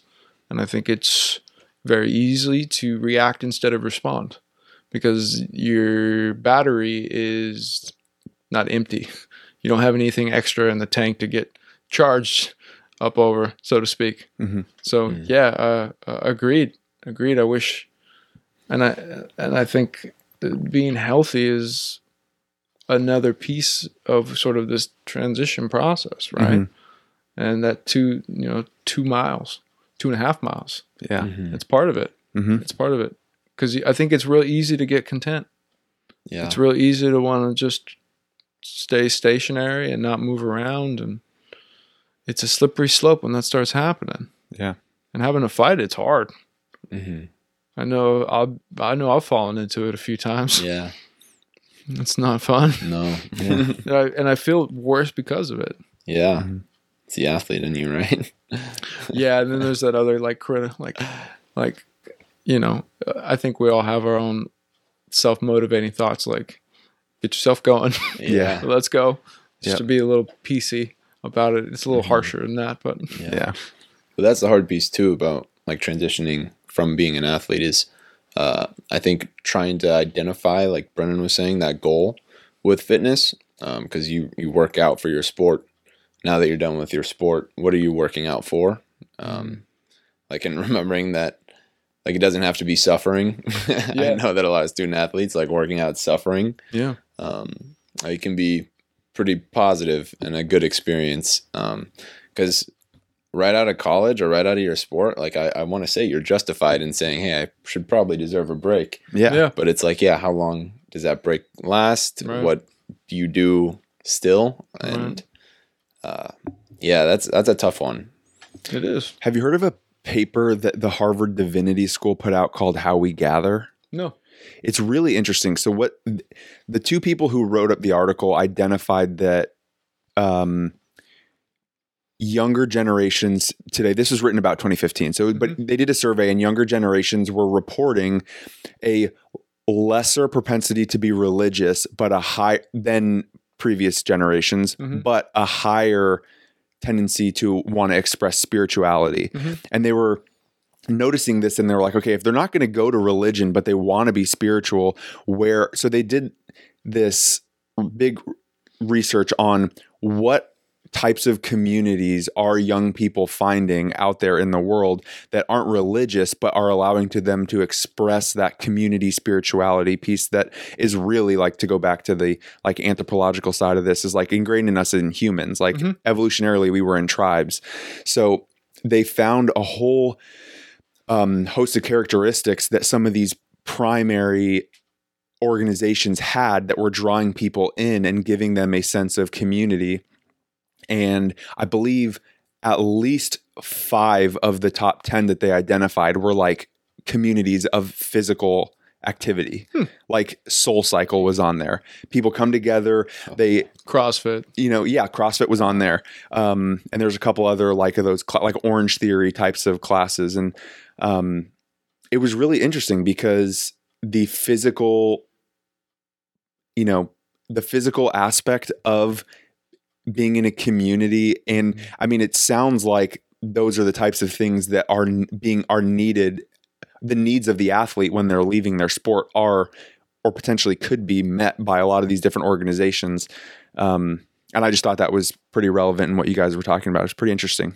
Yeah, Mhm. yeah. It makes me think about uh, uh, Body Pump, the 24 hour fitness, or yeah, the P90X. or P90X. You know, those those communities, or even uh, I know for me, it's a you know meet up with some friends and go surfing. Mhm. Uh, I know that I've been skating by myself, but I met some people the other day, and all of a sudden there was this community of skaters, and it and it felt really good to be connected to them. Mhm. You know, it's be doing something physical, sweating, and Yeah, you know, cracking our skulls and things like that. yeah, Um, but I, I agree with you. I think it's important because it, it's sort of the kind, same concept, right? It's doing something physical and with people that you care about, Mhm. people that care about you, Yeah. love and belonging, just like a sport. and those were two of the characteristics that they talk about in this paper. Maybe I'll maybe I'll send you the link after because I think you, you could get a kick out of it.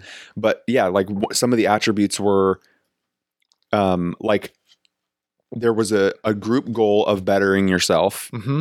and then there was also positive societal pressure to push you to get to that goal. Mm. and those were two of the big things that a lot that a lot of these organizations had um, and yeah i think you know when we talk about people exiting their sport and they they need to be in this like physical they need to continue to express themselves physically Mhm. i think might as well just take the two things and merge them together and make that a community thing too right Yep. because that's another thing that you identify that all these people are missing Yeah. is they're they they're severed from that community and now all of a sudden they don't have a way to express themselves physically and they don't have that system to turn back on and that can be a you know when you even said that people need um, to identify who that 8 to 12 support system is Mhm. you know maybe finding you know you can i think you can probably create surrogate support systems in a sense by just implanting yourself into a community right away Yes. and so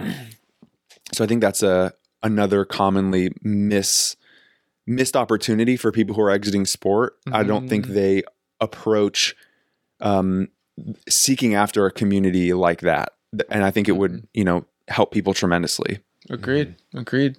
Or s- I th- I think another idea, just to add on what you're saying, is maybe get some of your friends and say, "Hey, look, here's a color me run, or here's a Spartan run, Yeah. or here's a mud run." I don't know if they do mud. I think they do still do mud runs. Mm-hmm. Uh, or some of these. Uh, I think it's called Ragnar. It's a it's a run in in Tahoe. yeah Yeah. Uh, or or even you know plan something in the future Mhm. so you at least have something when you're done where you know you're going to get together with everyone and you have some, a goal as you were talking Mhm. about to get to and you'll still be connected to your community or if you find yourself having a job and needing to move somewhere inserting yourself into one of these crossfit or soul cycles or classes at 24 Mhm. Mhm. wherever it is like find these groups and take a risk Yeah. you know Yeah. you're gonna feel scared. You're gonna be worried. Feel like you might be judged, but at the same time, once you get your workout going, your focus just change and hmm and and then you'll meet some people because you'll see them on the regular, and then Yep. you're included. hmm So Yeah. Those some other ideas. Yeah, no, Mhm. I, I mean, I think this this conversation is probably one of the more valuable things not being discussed as like a society, right? Like just and again taking it one step further than just sport is like so many types of transitions that people need to figure out how to work through. Yeah, yeah, that's true. Uh, life transitions, relationship transitions. Um, I think this the idea of transition. Mm. Period. Mhm. I think is a huge concept as we all have experienced some more than others in this COVID situation. I mean, I didn't realize how valuable this topic was until this year when COVID hit. All clinical work was moved to Zoom, all academic work was moved to Zoom. and then you know noticing people around losing their jobs, uh, economic turmoil. Um, you know, and then of course Black Lives Matter and George Floyd and just the you know that continued process and and women's rights and that continued process and, and and then personal things with my own family around people getting sick and and grandparents getting older. It was just like all of a sudden it was transition was on blast, Mhm. and it and it felt really valuable. It felt really valuable to at least have this information and understand like I'm kind of in this at the moment. I'm moving Mm. through. I'm moving through this transition, and I don't know how long it's going to take. But let's let's settle down. Let's take a breath. What is it you can rely on? What is it you can? Who can you turn to? You know, and just stick with that for a while, and, and let's just take this one baby step at a time. So I think the idea of transition is not talked about at, at all, Mhm. and I think it, it is extremely valuable too. Yeah. It's that's so true.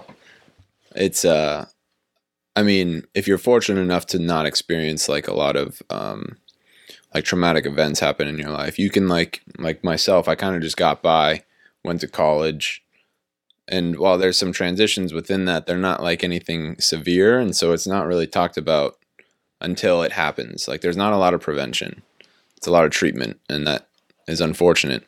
Um, and I think, like you said, like once you brought up that you were teaching this class to me a couple years ago, I was like, God, that just resonates like perfectly with w- what I see in the kids that I coach, um, what I experience with some friends of mine, and they're going through it, and what I felt too. And uh, it's it sucks that like it has to be treated. Um, and so yeah, I'm just really glad that like this is something that is starting to get talked about more uh, it's cool to start seeing some pro athletes like open up about some of their struggles that they went through um, and really be vulnerable even in a light to where everybody's hearing about them Mhm. because it's really it's really strong of them to do um, but yeah i'm i'm just i'm really excited that there is an emphasis starting with you that there is an emphasis on prevention um, rather than treatment throughout this process because it's uh, it's it's a lengthy one and yeah change is just something that we're all going to experience but like you said you don't know when so how do you prepare for it Right. No, thank you for saying that. Good point. It's a Mhm. really good point. Is it we're Western medical model yeah after the fact yeah rather than early prevention, which is more of an Eastern concept. hmm And I I find my own personal drive to be more towards that prevention work with the clinical work and the psychosis and things of that nature as well. That's early intervention work, and then this is early intervention int- early intervention work as well. I think it's it's valuable to have conversations much earlier than they're needed because I think it only helps the individual develop more appropriately rather than be blindsided. Yeah. So thank you for saying that. yeah well i just think about like how in grade school we don't get taught about stuff like that you know No, like it's never. you You get didn't even know the concept. You didn't even know the concept of that. you don't No. Yeah. it sucks I mean, balancing like uh, balancing a checkbook, not taught. No Right. know? what, what is a checkbook, by the way? yeah Probably just some paper that I throw in the recycling. yeah, right. it's a Right. receipt right Yeah. I still have grandparents that still do a, a checkbook, and that's how they balance their their checking account. And it just is such a foreign, you know, foreign a concept. yeah Well, gentlemen, how long have we been talking? A little over two hours. A little over two hours. That's pretty Yeah. good. That's pretty good. That's pretty good. Yeah. I, I've enjoyed speaking with the two of you. I'm trying to think if there's anything else that I potentially missed on this topic, but I think it seemed like we, we covered a lot. We did. Yeah. Mhm. Covered a lot. Now, from what I understand, I mean, Nick, you were talking about your your uh, athletehood, right? And you also have an athletehood as well, Brandon. Right? Yeah, I do. Mhm. Yeah. So I was a volleyball player, uh, played in high school and at the club level in college. And yeah, four years. And, you know, I wouldn't call it traumatic in the traditional sense, but, you know, in most sports, I think the number one priority is to not is to control your unforced errors. Um, and my career ended with an unforced error to lose a really important game, and that was how it ended. And yeah, so I went through a lot of what we talked about. I was pretty fortunate because I don't know that I felt any.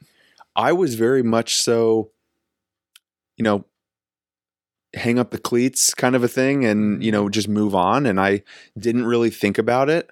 And I'm sure there was some something there that I I I didn't even think about it. Like I wouldn't even have know where to start thinking about it. I just let it end and moved on and I tried coaching for a little bit and just like wasn't it wasn't the same for me Hmm. as uh competing in it. So I stopped coaching and then you know a couple years go by and you just like stop really thinking about it. But I think there was also a part of me that um wanted to just tell myself like that door's shut. That's fine. You know that's fine. I'm gonna just leave it in the past. It's not gonna be anything anymore. I even tried out for like um you know in men's volleyball in the bay area like they were trying to start or in, i mean sorry across the us they were trying to start like these um like these semi pro teams and stuff. And like i tried out and got on one of these teams but then like there it was so new. It was so unorganized. Like it wasn't really like I couldn't make a commitment to it because it wasn't like a committed thing. So I just didn't really buy into it. And then yeah, it just kind of just kind of fizzled out. But um yeah, I, I even since knowing you were going to be uh talking with us today, I tried to try and figure out like what did I maybe do right or wrong in that transition that I mean, I feel like it was easy. Um so I'm trying, but I, you know, I think I may have just shut the door on it so abruptly. Um, I mean, obviously, like the ending when it happened, it stung, um, but I didn't like sit with grief about that in any way. I I feel like I had a pretty clean break, but um, yeah, it's uh it's interesting because when I think back on it, it's like, man, that probably should have been something that was a I mean, should maybe it should have been, maybe it shouldn't have been. I'm as I'm in the middle of saying this that it should have been a more traumatic type of moment, but maybe it's maybe that's just the um maybe I just had mentally prepared myself. I knew what I was getting myself into. I knew that was going to be it. I was at I just easily got to that acceptance stage and was ready to move on and Mm. came to peace with it. So, I don't know. Yeah. I think we all had three different experiences, Yeah. Mhm. Right? Yeah. Uh, well, it, it- you know, in the e- sort of an easy break, Yeah. an easy an easy divorce, Yeah. if you want to put it that way, Yeah. or an easy easy break, more challenging, Nick, Yeah. more challenging sort of break, and I had an extremely, I mean, challenging one as well. Mhm. And I think that's something to highlight is that there's a spectrum here, Yeah, absolutely. and some people are. You know, some people had, uh, some people are going to leave their sport and they're going to be like, I'm good because I, I have these internships under my belt. I'm going to start a job right away and I'm going to jump right into my job because this is something I've been wanting to do, whatever it is sports management, accounting, so on and so forth. So I think that's something to be also conscious of is it, you know, if the, if you move on easily and quickly, great. If you are going to have some challenges, well, we got to talk about how you, what you can utilize, Mhm. Mhm. you know, so there's a wide range of ex- experience, but I know that both of you know that already. Yeah. One, just to reiterate the point that you made earlier that like this can be a lifelong process for some people. Yep. Mhm. And it's, yeah, you know, it's important for, I think, those people who are going through a very long term separation, acceptance, whatever that is called, um, not to feel down on themselves for feeling bad about still being separated from their sport, even if they're in their 40s and 50s, you Mhm. know, because there's a lot of life to still live and there's a lot more time for them to go out and shred and, you know, jump on that skateboard again or get in the water with the Yeah. surfboard. And Yeah. I know. I think that's a. I think that it goes back to some of the goals you were talking about. At least for myself, is you know having the goal of backpacking eighty miles in the mountains. That's a goal. You got to train for that. You're not just gonna walk out there and walk eighty miles because you're gonna get destroyed. Yeah. Right. Learning how to learning how to surf, like having these things that you can. You know, even if you're gonna even if you're gonna compartmentalize and put that to the side, or and and you continue to move on with your life freely, or continue to have challenges and accepting that and knowing that's normal, still having these goals, things to pursue, hmm whatever it may be, Yeah. is important because it is it's going to distract you, but it's also going to motivate you, Mhm. bring fullness and to your life. hmm I'm thinking too, as I reflect a little bit on my process through sport, uh, if this was similar for either of you, I, you once you touched on the commitment piece about the semi-pro team and how it's like it's not really there, it's not really organized, Mhm. and we come from a high school that is very disciplined, like very organized, like everybody's committed, and if you're not, like you're probably not going to be on the team, or it's it's a standout for sure. Mm-hmm. And I think that was like my hardest transition piece was going from everyone's in, everyone's bought in, the culture of everything is just really into this sport to going to a sport um, at the next level of where it was just very different. Mhm. Uh, I couldn't find that same community. And so when I had to like step away, um, I felt like I was still longing for that Mm-hmm. you know, and I, I couldn't really fill that somehow. Um, I mean, thankfully, I still found other communities in the sport, and just real. I think I came to an acceptance to where I was like, okay, that was something that happened.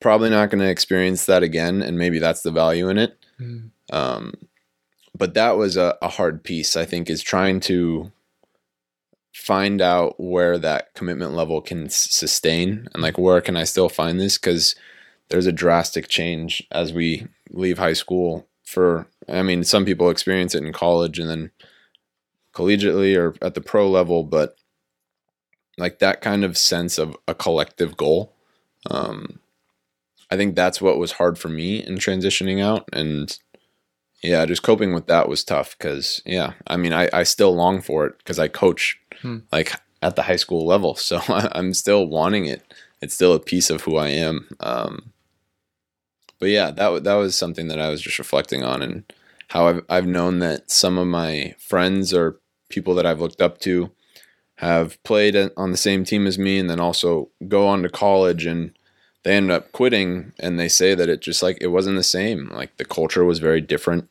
Um, I just didn't feel like I fit I fit in. Uh, it wasn't the sport wasn't doing what it was for me um, in the past and that yeah that's just a really weird change because you have these expectations uh, and when that's all swept under your feet and completely just different it's it's a lot to face all at once Is it ever? yeah these changes. How, what, what can we do to start uh, changing things around for kids in grade school so that they can start getting little doses of this Let them play different sports. yeah Yeah. Com- collective goals reminds me back what we were talking about around the physical, evolutionary physical Mhm. communities and things like that. hmm And that's a, that's an interesting point that I can definitely implement. And out of everything we've talked about today, what do you both of you gentlemen think also needs to be added? Hmm. As I'm hearing this, I'm hearing this collective goal. I'm hearing that there needs to be some sort of bridge to the athletic department in order to connect with the coaches. What other areas do you think need to be addressed regarding this topic that maybe this class or other arenas are not bringing up? I think one area that comes to mind actually, I just clicked on me how similar it is when Nick was kind of explaining his situation a moment ago. Um, and I think there's, from what I hear, there's al- already a lot of criticisms in this realm already, but transitioning military, Yes. you know, it's the same, we're talking the same thing. Yes. And I don't, um, I don't know exactly what the transitioning military pr- plans are out there to help them. Um, but I think in the efforts when you're in your class, I think that's one that people can connect with. A lot of people, even if they don't know anybody who's been in the military or whatever, um, they get what the transition in and out of the military is like, I think, at least to a certain degree. so I think in the efforts of normalizing um, and kind of reducing stigma around the topic, um, you know, the military can be a good reference point to kind of guide people back to like, look at how normal this is. Like we have hundreds of thousands of people every year who are doing this in these other places, and these are similar communities. They're working together. These like superordinate goals. Um, it's a word Nick and I have been using the last few weeks. Um, and you transition out and you lose that in a more severe situation where you very well may be coming out with some PTSD or some other type of actual like real physical traumas and maybe you know even more closely related to some of these highly physical sports like there could be even more correlation there. So I think that could be an interesting um, comparison you can draw. I don't know if you've done that um, in your class before but that just clicked with me uh, as Nick was kind of talking there. It's a good idea. I've, I've not drawn it in, though I have connected with military, retired military personnel around it, and it there seems to be, as you said, a lot of similarities there. I haven't directly used it. I wonder what it would do if I did bring a uh, military veteran into the class in order to speak about transition in order to more closely identify with students who are not athletes who are just students Mhm. and i wonder if there's anything that would relate that, that could relate to them in that sense is them you know i understand being in the military is an honor and it is a identity in itself and then there is this transition to being civilian life. And i wonder if there's something about that transition to civilian life that may have some bridges somewhere in, in intricate pieces and things of that nature. So i think that's definitely something to consider.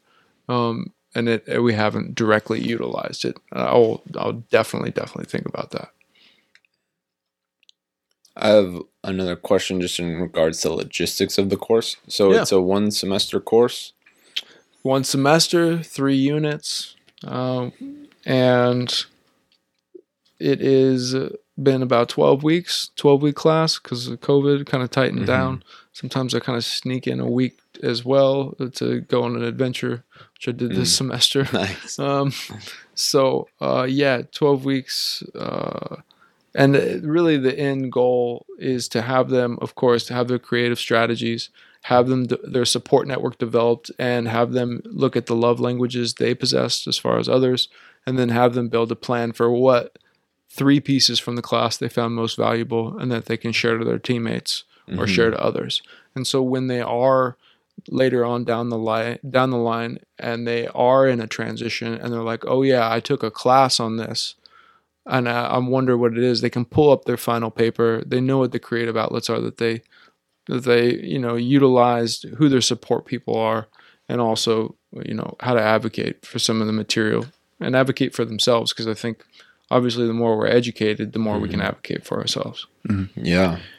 I was also just thinking, you know, back to the, you know, just ideas that are hitting me in the middle of this conversation. Yeah, I don't know if they would, if you could be, if they could be executed in your, uh, um, your program or anything, but is there a way to maybe like utilize the class itself as a like moving forward, like this can be a support system for you, or like just thinking face a Facebook group that people can join, you know, in anticipation transitioning out of sport where Mhm. people can share their story, express their struggles, or do whatever they want to do. You can funnel in class content through it in, of some sort. I don't know. I think they're um, just putting that hook in people to keep Mhm. it on their you know presence of mind and a place where they can go if they need an outlet or just to feel like they're not alone because other people are going through it. I was I'm just curious if there's a way that your class can almost become this like community of sorts Mm-hmm. in itself. I think it does have the opportunity to be that. Yes, the thing I think that's something that I'm deeply challenged by is building something on a social media platform where everyone can be together in one space in order to support one another. Um, that's something that I have definitely thought about.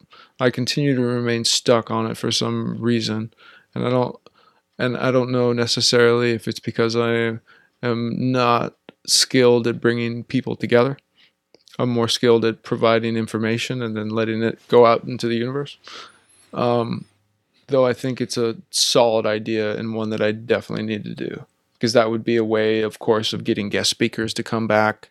You know, you get Mhm. students who were in the very first class coming back and talking about their experience and how it related. Mhm. I think there's a lot of value in that. And it brings the alumni community as well.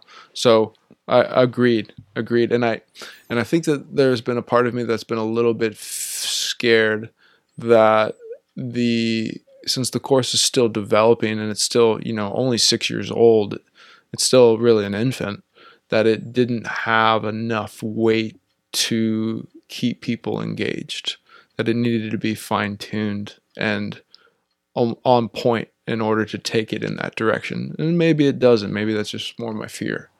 That it, and I, what I'm trying to say is I like the idea, and that's something I need to do and been challenged with. Just you- to be transparent. Yeah. Yeah.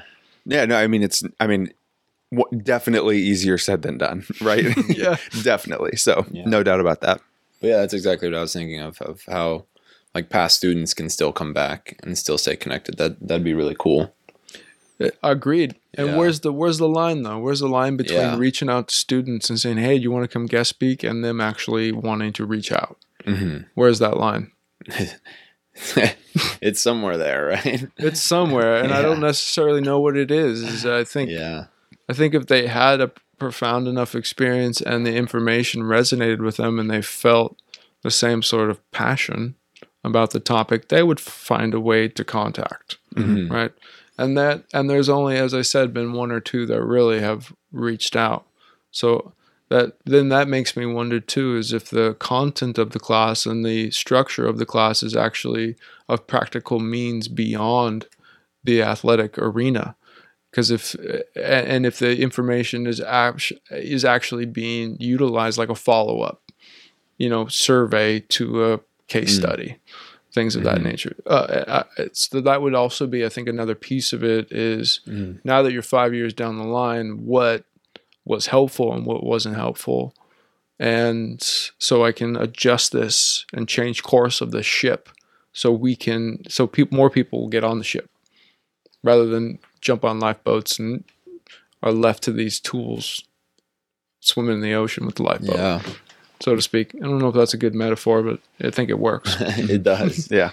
Adding that quantitative research piece would be really cool. And the qualitative piece. I think how would how would one qual get quantitative research for something like this? It seems that from what I've seen, from what I've seen, it's more qualitative. Yeah. Yeah. You just have everybody sign consent say, stating that six years from now, I'm going to be pinging you with a survey. Yeah, exactly. I'm sending you the mail. Give me your address. random. You won't Yeah. remember it, but you're going to be asked some questions, and here you go.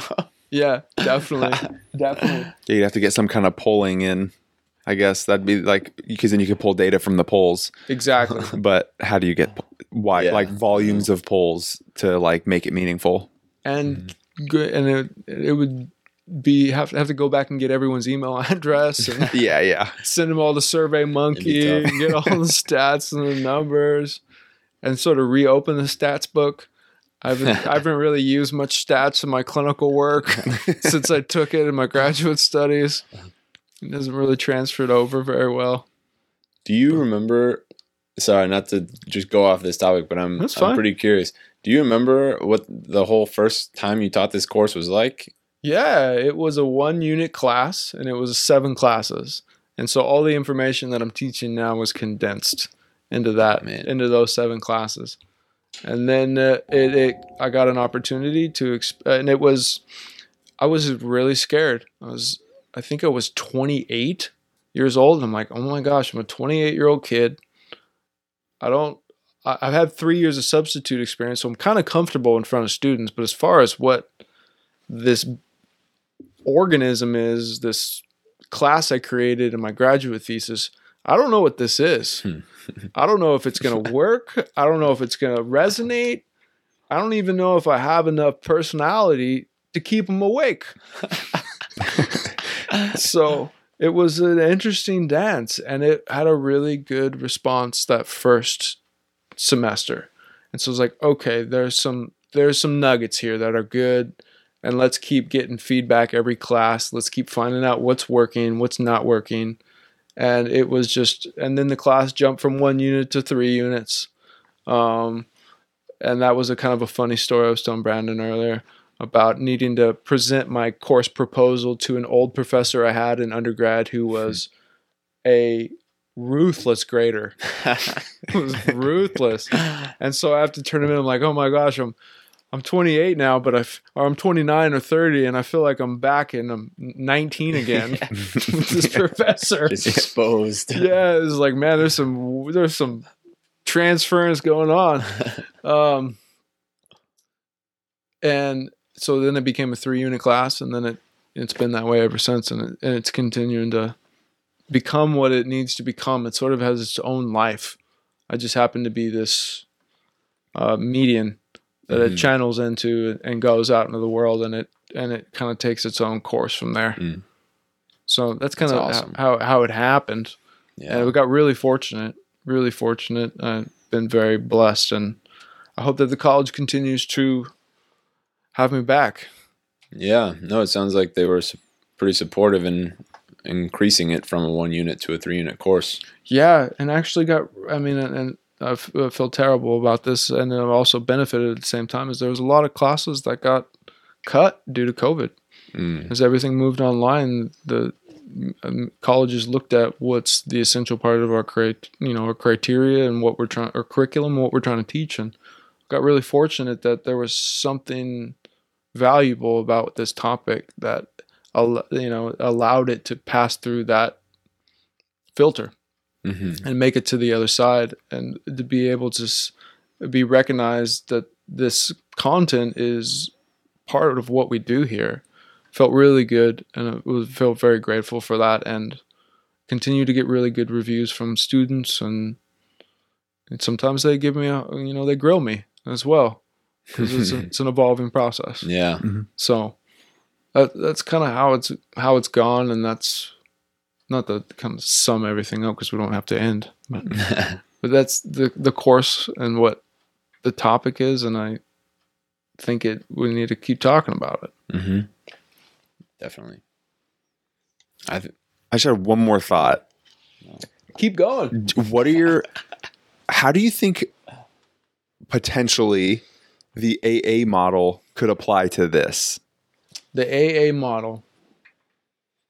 Well, I think Do you think that would be a beneficial, like, way for people to get the community and self-expression that they may need in the in their transition?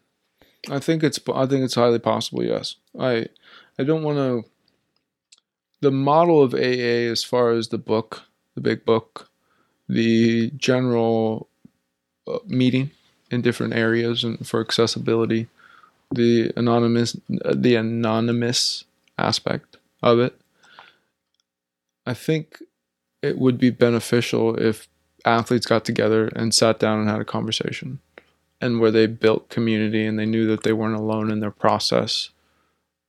I think, regardless if it's AA, NA, or any other area, I think again the community piece is knowing mm-hmm. that you have a place where you are loved, you belong, you're accepted, you're not going to be judged, and you're going to go through this process together with us is a good one. And I and I think that the AA model has obviously proven to be very, very effective. And I think that it could be effective in this area as well. Um, just a different topic. Mhm. Yeah. So, and I wish there was a way to facilitate that, to have, you know, but I think uh, have meetings where athlete, previous athletes get together and we talk about the old days or we talk about how we're going through our current process. And at the same time, I think we come back to one of the beginning situations or problems that we or issues is who would show up? Mhm. Would you be willing to have to go back to that place? Yeah. I have friends that actually will not talk to me about their athletic career Hmm. because it is so tender Mhm. and it is so charged. Yeah. So I think it would be great, and at the same time, it makes me wonder who would show. Yeah. You'd have to have like a little, a small starting group of people who were maybe p- people who were willing to, you know, who weren't really in the place anymore, hmm but were willing to maybe like, hey, bring one friend. Veterans. Yeah. you're right. yeah. And we're going to help you. And you need to come to this because I think it'll help you. Um, no, f- nothing forced, but get people who have identified somebody in their life who they think would need it and benefit from it. And then all those five people. So it turns into a group of 10 and it's a safe place for everybody to do it. Like a core group of five founders. Yeah. Like the five founders, like the founding fathers I wouldn't go or, that far. or mothers. I think it's. I think we would need but more mothers, or, or maybe even six. A balance of yeah. gender. Yeah. Mm-hmm. because I it's very interesting. Something I find in my class is that I it, as I'll spread this topic, but then as soon as I have a old friend named Michelle Myers, who was a volleyball player at Holy Names University, she as soon as she comes in, there's almost this feminine energy that is transported into the class, and there's this aura of what the professor's talking about is actually true. Hmm. You know, that it, it sort of becomes solidified, and there's this more open discussion that usually ensues beyond that. So I think having a balance of men and women, Yeah. is gonna it, it would be important for something like that in order to for people's energies to, on a masculine or feminine level to be uh, you know identified with Mhm. and it's only going to generate more safety more trust better discussions Yeah. Mhm. That was all I got. This Gentlemen. awesome. Yeah. thank you both for letting me speak to my experiences and my truths and what i am uh, trying to do every day uh, on this topic i really appreciate it and letting me spread this information Yeah. We, pre- we appreciate you coming on because Yeah. I mean, we've both lived it. We know people who are living it. We're going to run into people in the future who are going to live it. We're going to go through it again at some point. Mm-hmm. So, I mean, there's this is invaluable information. Mm-hmm. Yeah. So, we're grateful to have you on and like grateful that you're like part of this movement, like starting this movement of really opening up this discussion because it needs to be talked about. Parents need to know about it, you know, prepare their children for it. Children just need to know about it and prepare themselves for it. So, yeah, thank you for this work.